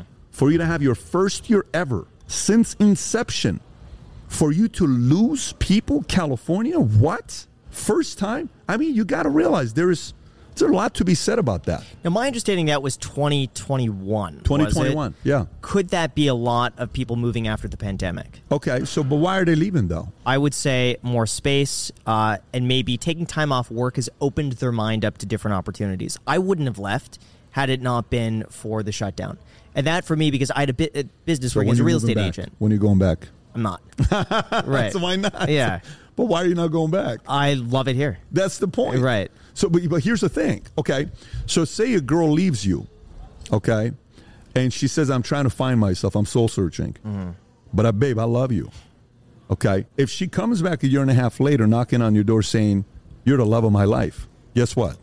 Maybe she was really soul searching. Okay. But if you leave California during COVID because our friend here, Graham, was soul searching, and you go find a new girl called Nevada, and you don't come back, you were not soul searching. You found something better. Sure. So sometimes the scary part is being arrogant, thinking all of these people are going to come back, and they don't. Miami, go to Miami right now. If you come to Miami, uh, um, property value skyrocketed, rent up, homes were selling for 15 million, now selling for 30 million, selling for 5 million, now selling for 10 million. People moving there from Citadel, you know, Goldman, trading, you know, Singer, all these guys that moved from DC, Chicago, New York. Did they move there during COVID because they're going to go back to New York? How come they didn't go back to New York? No. When an arrogant guy says the following to a girl, oh, she'll come back. She can never live without me. Oh, buddy, there's a lot of people in the world that are better than you, California. Let me tell you, you keep staying cocky like that until people realize. You know the whole thing we talk about sheltering? Yeah. You know how we said it's not good to be sheltered because of public schools? And I said in every society, every city, we are in a way sheltered. Okay. So California sheltered a lot of people. The pitch was a great pitch. Nowhere in the world you're going to have better weather than this. I mean, look at this the mountains, the water, the weather, the beach. This is the greatest place on the planet. So then 10 people started saying that, 1,000 people started saying that, 100,000 people started saying that. Now people are believing it until they left. And they're like, Well, the weather is pretty good. Weather is pretty good Yeah. for vacation, but did you take advantage of the weather every day? No. Weather is incredible at Monaco. Do I want to live there today? No. Sure. Weather is great on a lot of places in the world. I don't want to live there though. Now, how do you think the return back to an office is going to affect that?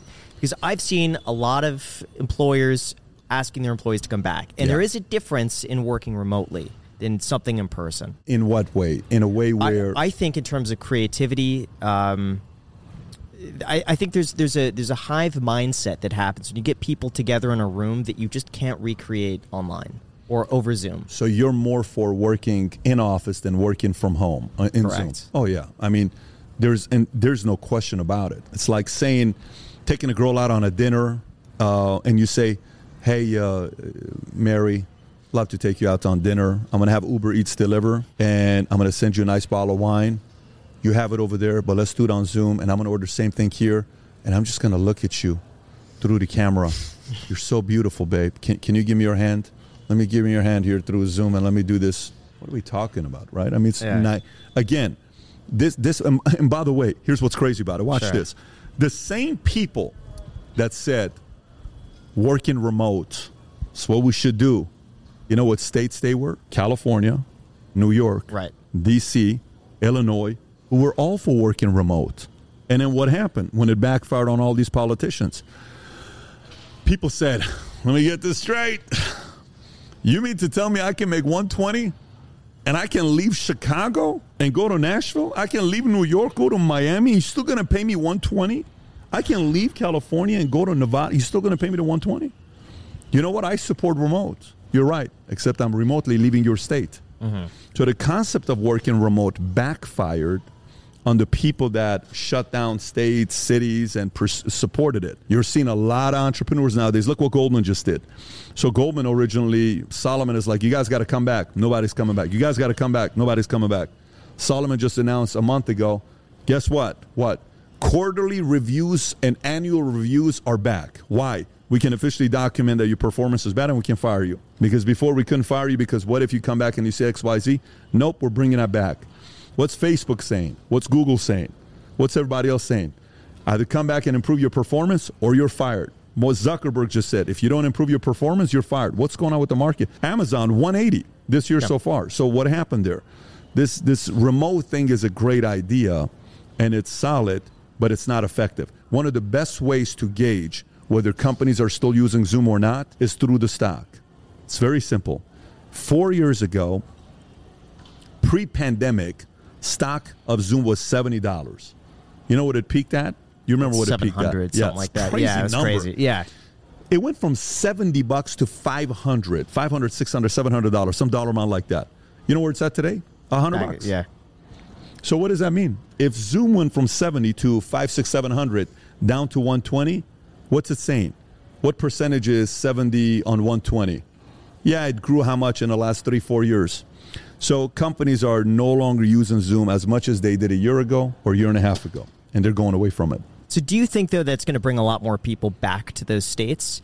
I worry that people maybe have gotten a little bit too confident that they could take a remote job, work in another You're right. state, where right now I would not be surprised if companies begin laying off people Yeah. and they say, hey, Yep. if you don't show up, you don't have a job. Everyone says, well, the job market is good now.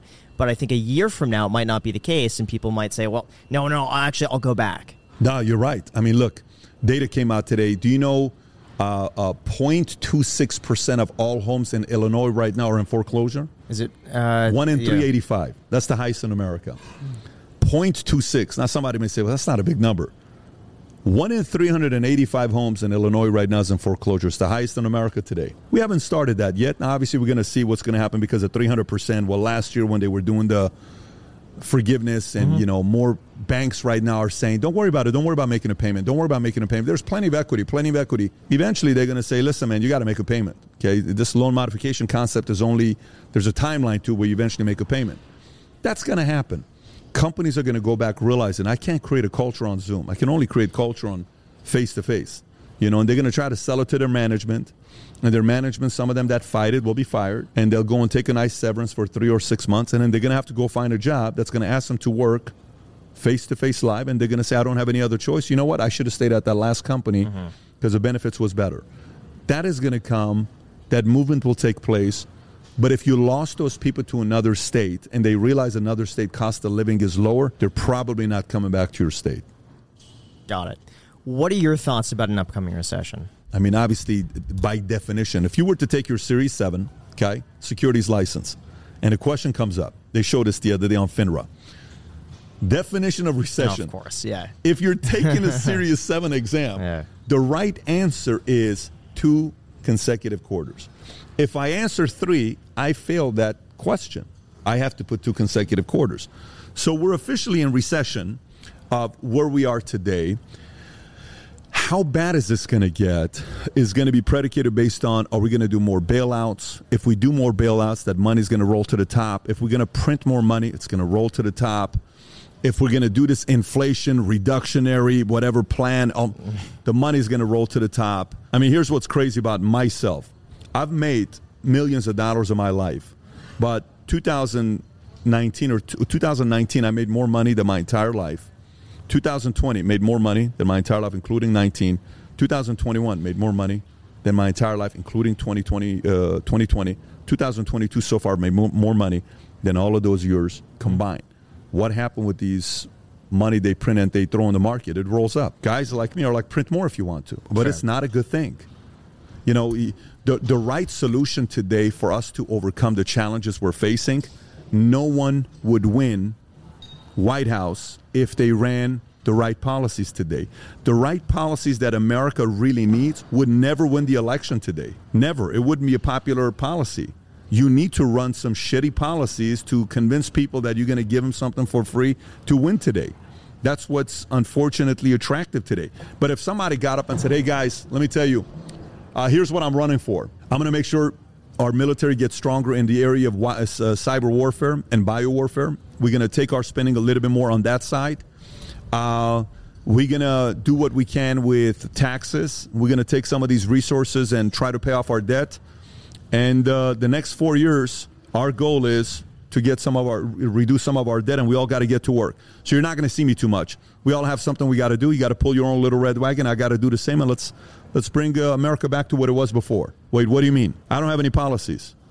We need to take some policies off the table. We need to get to work. That wouldn't you would never win with that. You know what? You would never win with that. So you know, in regards to recession, you know, I think it's a great time. You know, you got to pay attention to what's happening with inventory. Uh, an SF90 Ferrari a year ago, you would have th- a three of them in a market to buy.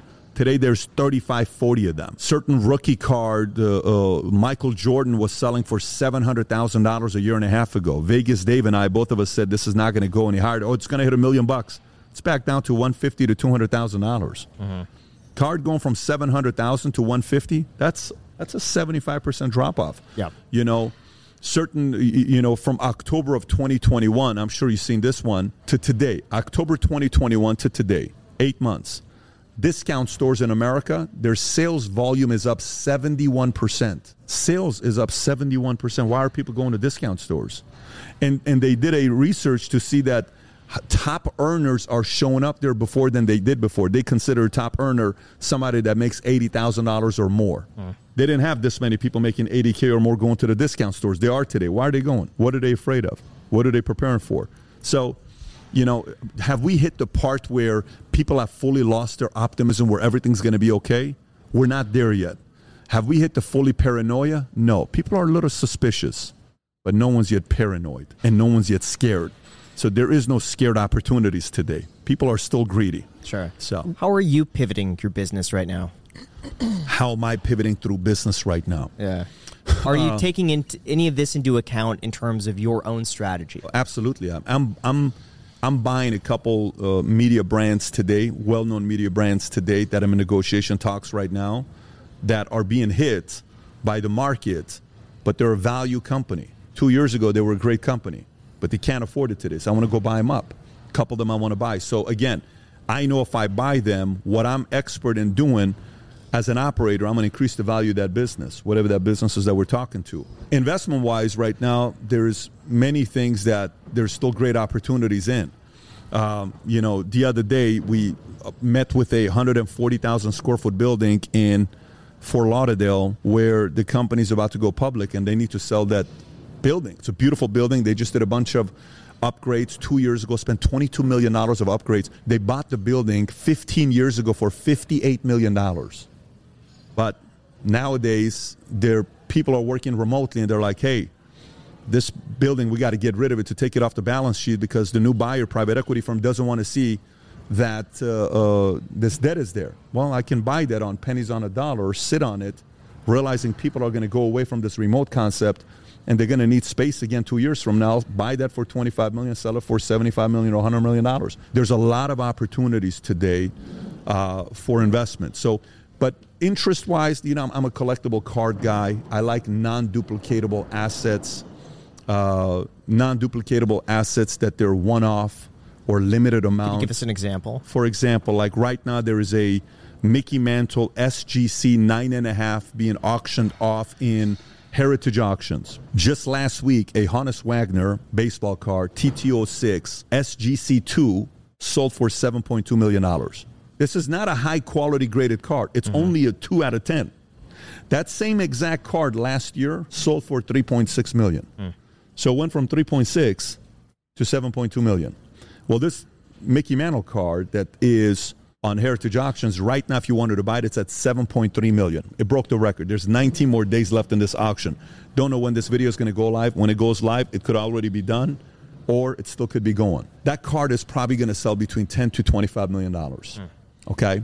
So why is that a valuable asset? Because there's only four graded at that number.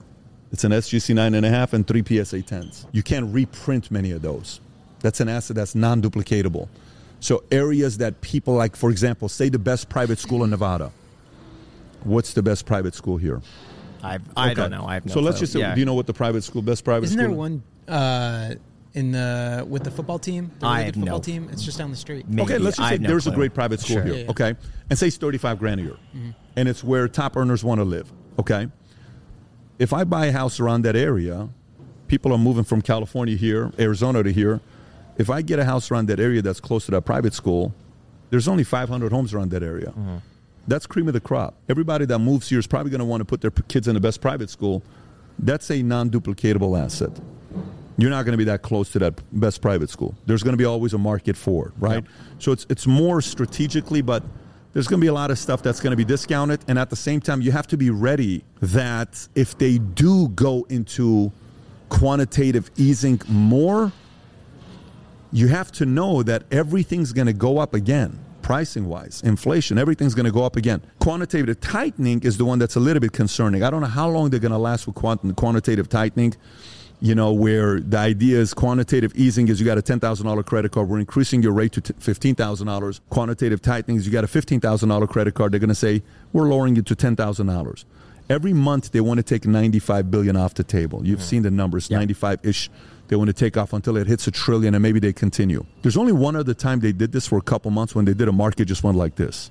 Nobody has a clue what's going to happen. There's not like a case study. Yeah. You know, hey, there's a new steroid out.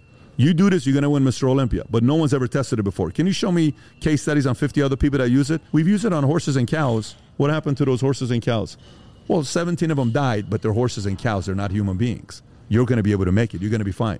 We have no idea what quantitative tightening is going to do. So there's a very unpredictable era we're in today. Mm-hmm. So just as much as you're being aggressive about it, you have to be, um, you have to have a touch of paranoia today as Yeah. well. What non-duplicable assets are you holding on to right now? real estate that you can't have you know like uh, waterfront properties are non-duplicatable you can't build waterfront properties it's just a waterfront property okay real estate in a freeway or a you know section community that everybody wants to be there because traffic is- Location-based real estate is- location-based real estate is to me is non-duplicatable. Collectible cards is non-duplicatable. I'm not an nft guy. Some people are nfts it's not what i specialize in. Uh, it's anything that i can't have that there's one-offs or two-offs or five-offs or limited amount of supply for. It What's your most valuable alternative investment, like a sports card or something like that? what would be a sports card today No, Oh, for you. for me Yeah, what would that yeah? you What's hold the on most to. valuable Yeah. sports card or your own collectible assets. that item? i have right now Yeah. Yeah. I sold uh, two of them. Uh, it was a record I sold, and I'll tell you what happened when I sold this card. This is exactly a mistake I made. So I bought these two hockey cards for 540. 18 months later, I sold those two hockey cards. It was a record-breaking card ever in the history of hockey. I sold the two for 2.2 million dollars in 18 months. Okay, made nice money. One of the cars a guy bought six months later, he sold for three and a half million dollars. One of them? Wow. Jeez. You should put it up. Yeah. You should actually show this. Okay. Show Yeah, mine yeah, when I will. sold it for Yeah. 1.29 million. Six months later, he sold for three and a half million dollars Oh, a Wayne man. Gretzky card. So I missed out on how much money? 2.3 million dollars. So oh my god, look how much money! Well, I missed out, right? Because that was a non-duplicatable asset. One of the guys that tried to buy my card was Wayne Gretzky. He wanted to buy his own card because there's only two graded at that level. I got a call from Bruce McNall.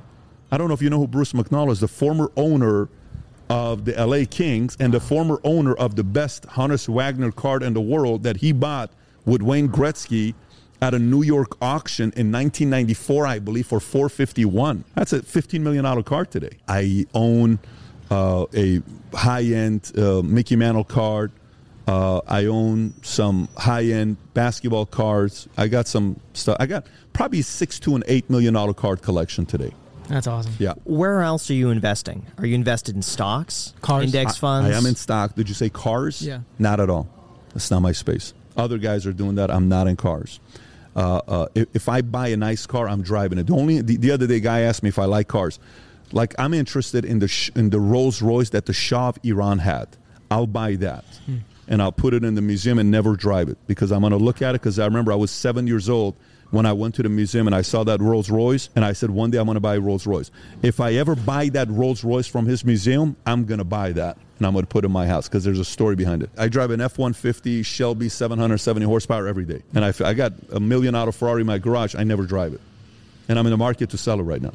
So I'm, I don't drive it. I've driven it five or ten Which times. Ferrari is that? SF90. Okay. That guy- yeah, it's a Yeah. nice one, and it's not comfortable for me. I'm not comfortable in it. But uh, you were asking a question about. Uh, um, you said, "What do you invest stocks?" Yes, Oh, yeah. I am in stocks. He said, "Cars." I'm not in cars. Majority of the money right now that I have is going to go in businesses that I'm going to operate or have influence over.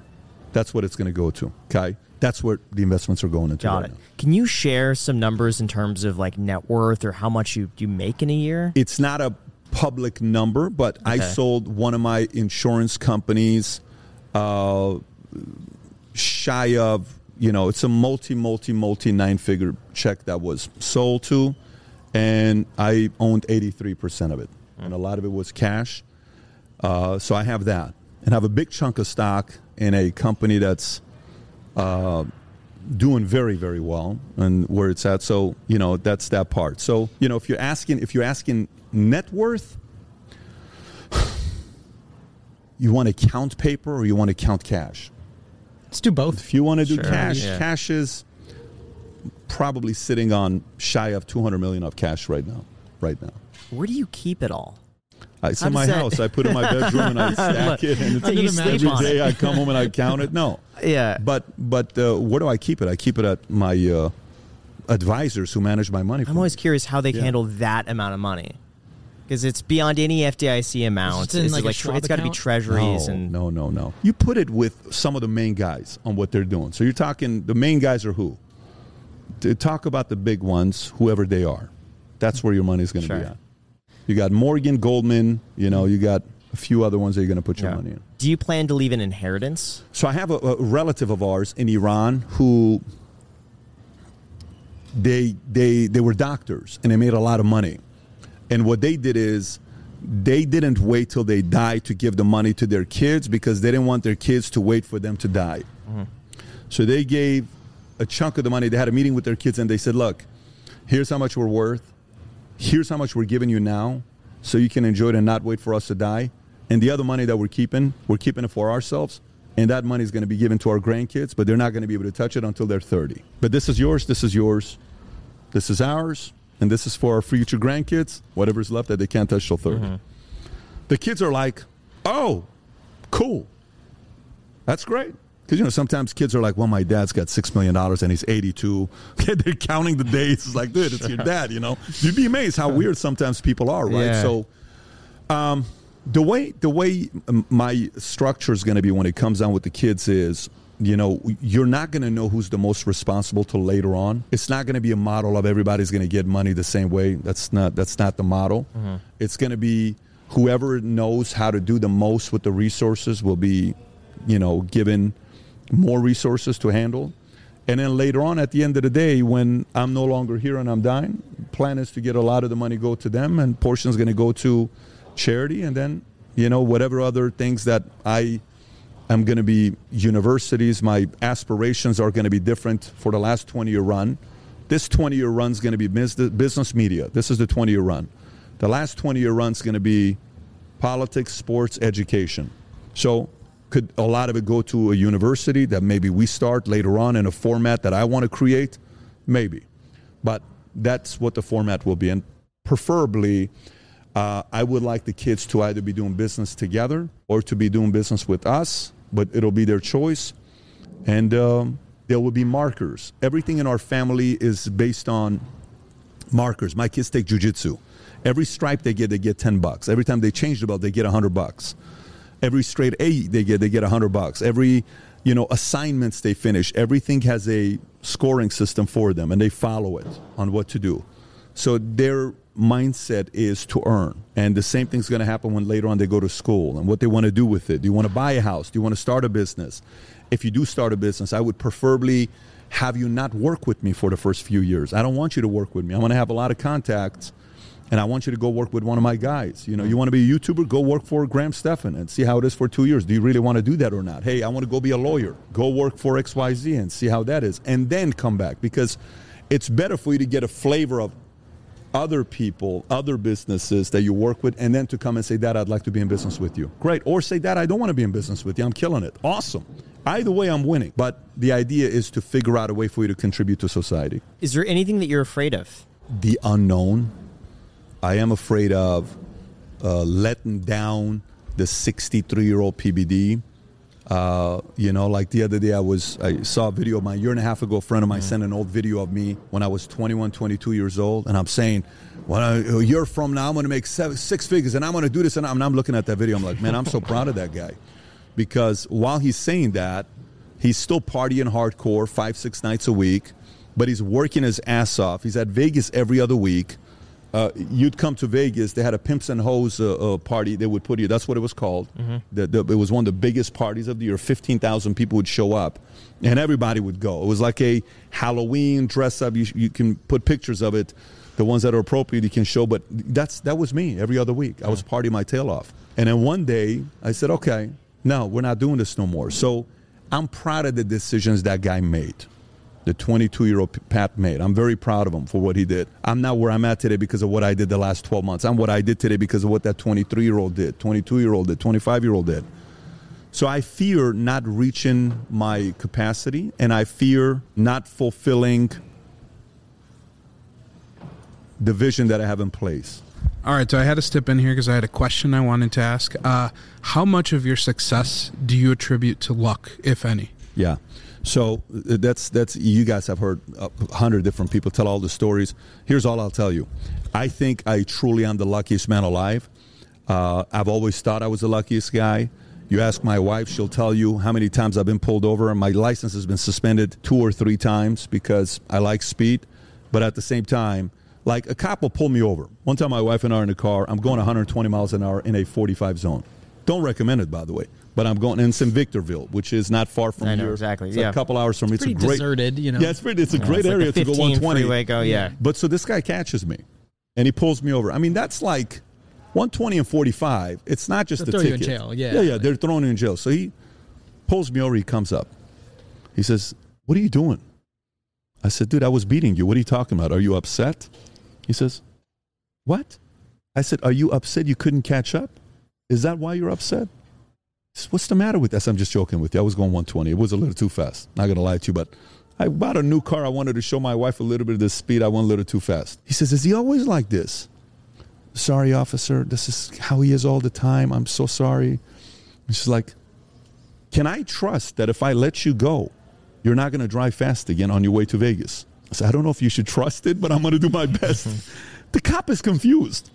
And he says, Listen, man, slow down, but you can go. And he let me go. Ah, he should have given me a ticket. Okay. I should have gotten a ticket that day as fast as I was going. But what is that? Is that a form of recklessness? No. Is that a I feel like it was smooth talking. maybe it's bit, you smooth know? talking, but a part of it is also, you know, I feel I'm a very lucky man. I feel I get lucky all the time. But I also feel if you want to spend a week with me and see how I work, then you will say, This guy's not lucky. Hmm. So if you come around and you, you run for a month and you're going to say, Yeah, I'm good. You know, it'll be a certain time, like, Yeah, guys, I got to go hit the sack. Okay, you guys go. I got two Zooms to do. You guys do your thing. That's why what happens when this happens. Like for me, there is work after the kids and the wife goes to sleep at 1030. I, I got two and a half hours to work right there. Everyone's asleep. Most people are, you know, doing hitting the sack themselves. I got a lot of time right there. So now I don't recommend this for everybody, but I think the concept of luck is that when I bought the Wayne Gretzky, am I such a great investor? No. I got a call from a guy saying, there's these two Wayne Gretzky cards in the market. Guy needs cash tomorrow. Do you have it? Yes. You want to send the money? I send the guy Tikran. Tikran was right. You just met Tikran a minute ago. He went to LA, met him up at P- PSA. We bought it at PSA. PSA's president showed up. They said these two are legit. Give them the money. We gave them, we wired them the money. Took the card. Sold it a year and a half later. Is that because I'm brilliant? I get credit for the risk. Who the hell buys a hockey card three years ago for four years ago for whatever the amount was? Nobody's spending that kind of money. Okay, I get credit for the risk, but I got also lucky to get that call. If I don't get that call, I didn't find that. I got the call. It's a big difference. I think a lot of that's mindset, though, is being optimistic to look for those opportunities in ways that other people might disregard. And I think a lot of those, let's say you lose money in something. I think people could say, oh man, I'm unlucky because that happened. And if I had done this instead, it wouldn't have happened. But I think a lot of lucky people view that as maybe an opportunity where, what did I learn from this? Okay, it was, it was a lesson. And now that this is good that it happened because now I'm not going to take this to the next thing. I think a lot of it is just being optimistic. I don't disagree. Uh, I don't disagree that a, a lot of it is optimistic, but optimistic is one of them. You gotta uh, uh, uh, somehow, some way. It's the art of being in fifty different places at the same time. That's that's like if the market says, "Wait, what? Didn't, weren't you just there? Didn't you just do that? What are you doing over there? What? what this is like." What the hell is going on? There's so many things that's going on. Like it's the guys at five different places at the same time. If people are saying that in the market about you, you're creating a lot of opportunities that good things can happen to you. Now, let me tell you that at the same time. Last week, three deals I wanted to go through fell through. Didn't happen. Three deals. I wanted all these three deals. Didn't fall through. Mm-hmm. The week prior, two deals didn't fall through. I got a pipeline up, you know, 21 in my phone, 21 major projects right now that's pending that I want to be able to do. Are all of them going to close? No. Are 50% of them going to close? Probably not this year. Are 25% going to close this year? Probably. So you're playing the odds game and you're hoping some of them fall in your favor, but it's not always going to happen. Yeah. You know? Would you ever consider running for public office? And if you could, would you run for president? I would, and I would make a great president, in my opinion. but I'm not born here, so I cannot. They would need to change the law. But if you could, you would do it. I would do it. You think I that law needs to be changed?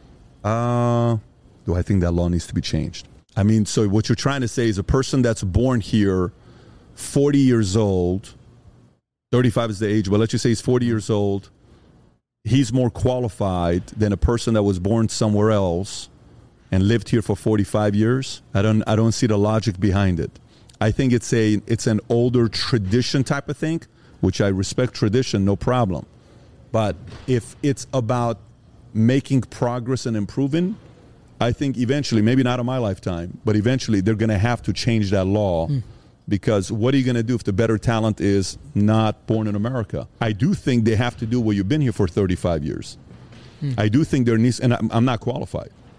I do think the number has to be somebody that's been here for 35 years because it can't be like, hey, China, send a guy over there to go there Yeah, for yeah. nine years and go run for office. No. So I do think, and maybe even natural is 35, but if you came here from another country, maybe you have to have lived here for 40 years, maybe a bigger number. But I think eventually they'll do it. I just don't think it's going to be in my life. I lifetime. agree with that. I think Yeah. there's so many great people who maybe moved here as a child, but they've they've grown up here. And they've been here forever. It, it never made sense to Couldn't me. you not technically? No, I was born here. Oh, I thought it was Yeah. Canada or something. No, no, No. Born actually born in Florida. Really? Yeah. What part? Orlando. Wow. Yeah. Cool. Very few people know that. And by the way, your uh, getting pulled over story. I don't think I've ever told this story before, but I'm going to say it because it was it Here was we on my mind. I 19. I had just gotten a Lotus Elise, and I had finished a car meet in Santa Monica, and I was in a really good mood. I just had a great time, and it was maybe 11:30 midnight. And Santa Monica Boulevard going all the way up was empty. And just a good song came on the radio, and I was just in the zone. And I just decided to floor it. And there was no one on the road. And I was probably going, I don't know, probably double the speed limit, uh, if not slightly more. And there was a car up ahead, and I thought, okay, I'm just going to zoom around this car. And I did. And as soon as I got back in front of the car, there was a police officer coming the other way. And I was going really fast. So I was thinking, did he see me? If he did see me, like I'm, I'm already going so fast, he's not going to be able to catch up to me. So I look in the rear view, view mirror and I see his lights turn on, and he's flipping around. He got you. And I thought for a second I could outrun the cop. and so I immediately downshifted. I made a right hand turn, went down a side street, made a left, made a right. And I was trying to like zigzag through these side streets because I'm thinking I'm going so fast. I had never gotten a speeding ticket before.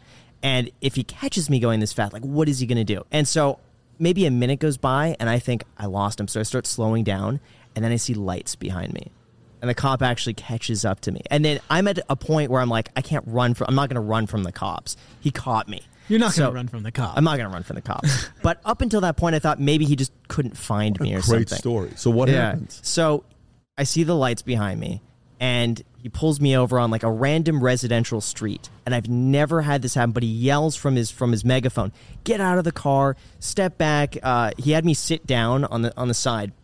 He comes up and he says, "What were you doing? Uh, were you trying to were you trying to run away from us?" And I was honest. I was so scared because I was 19. I, I was completely honest, and I just yes, I was going way too fast. Uh, I thought I could get away from you. I I panicked. Uh, and I thought you were really far back. I, I've never gotten pulled over. Yeah. I have a clean record. I just freaked out. I didn't know what to do, and I thought maybe I could get away. And he says, "Okay." He goes back to his car. He gets my license and all that. He's probably gone for like ten minutes in his car, and he comes back and he says, "Okay, we're impounding the car and we're taking you in tonight."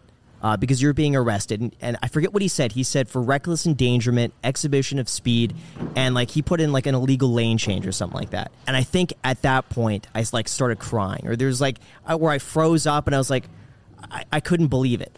And then I will never forget. He said, "That's what would happen if I wanted to be an asshole tonight, but I'm not going to. Will you never speed again?" And I said, "Nope." And he let me go with a warning. And I never sped again. What a story. Yeah. I was always so paranoid because I kept coming back to that moment and just thinking how lucky I got in that Yeah. moment. I never did it again. And Jack knows I I never speed. Really? Ever. Speed limit guy.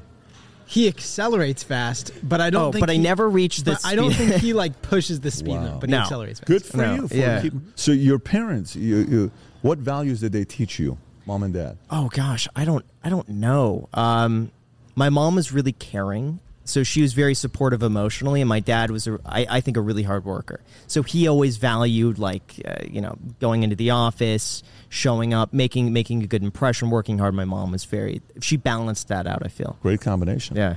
That's cool. They're still married. No. Got it. No. So they divorced when I was five. Got it. My mine divorced twice in 20 years. So they Each divorced. other, by the way. got they got together. married. My sister's born. They got divorced. Remarried. I'm born. 14 years later, they got divorced. Did that have any impact on you?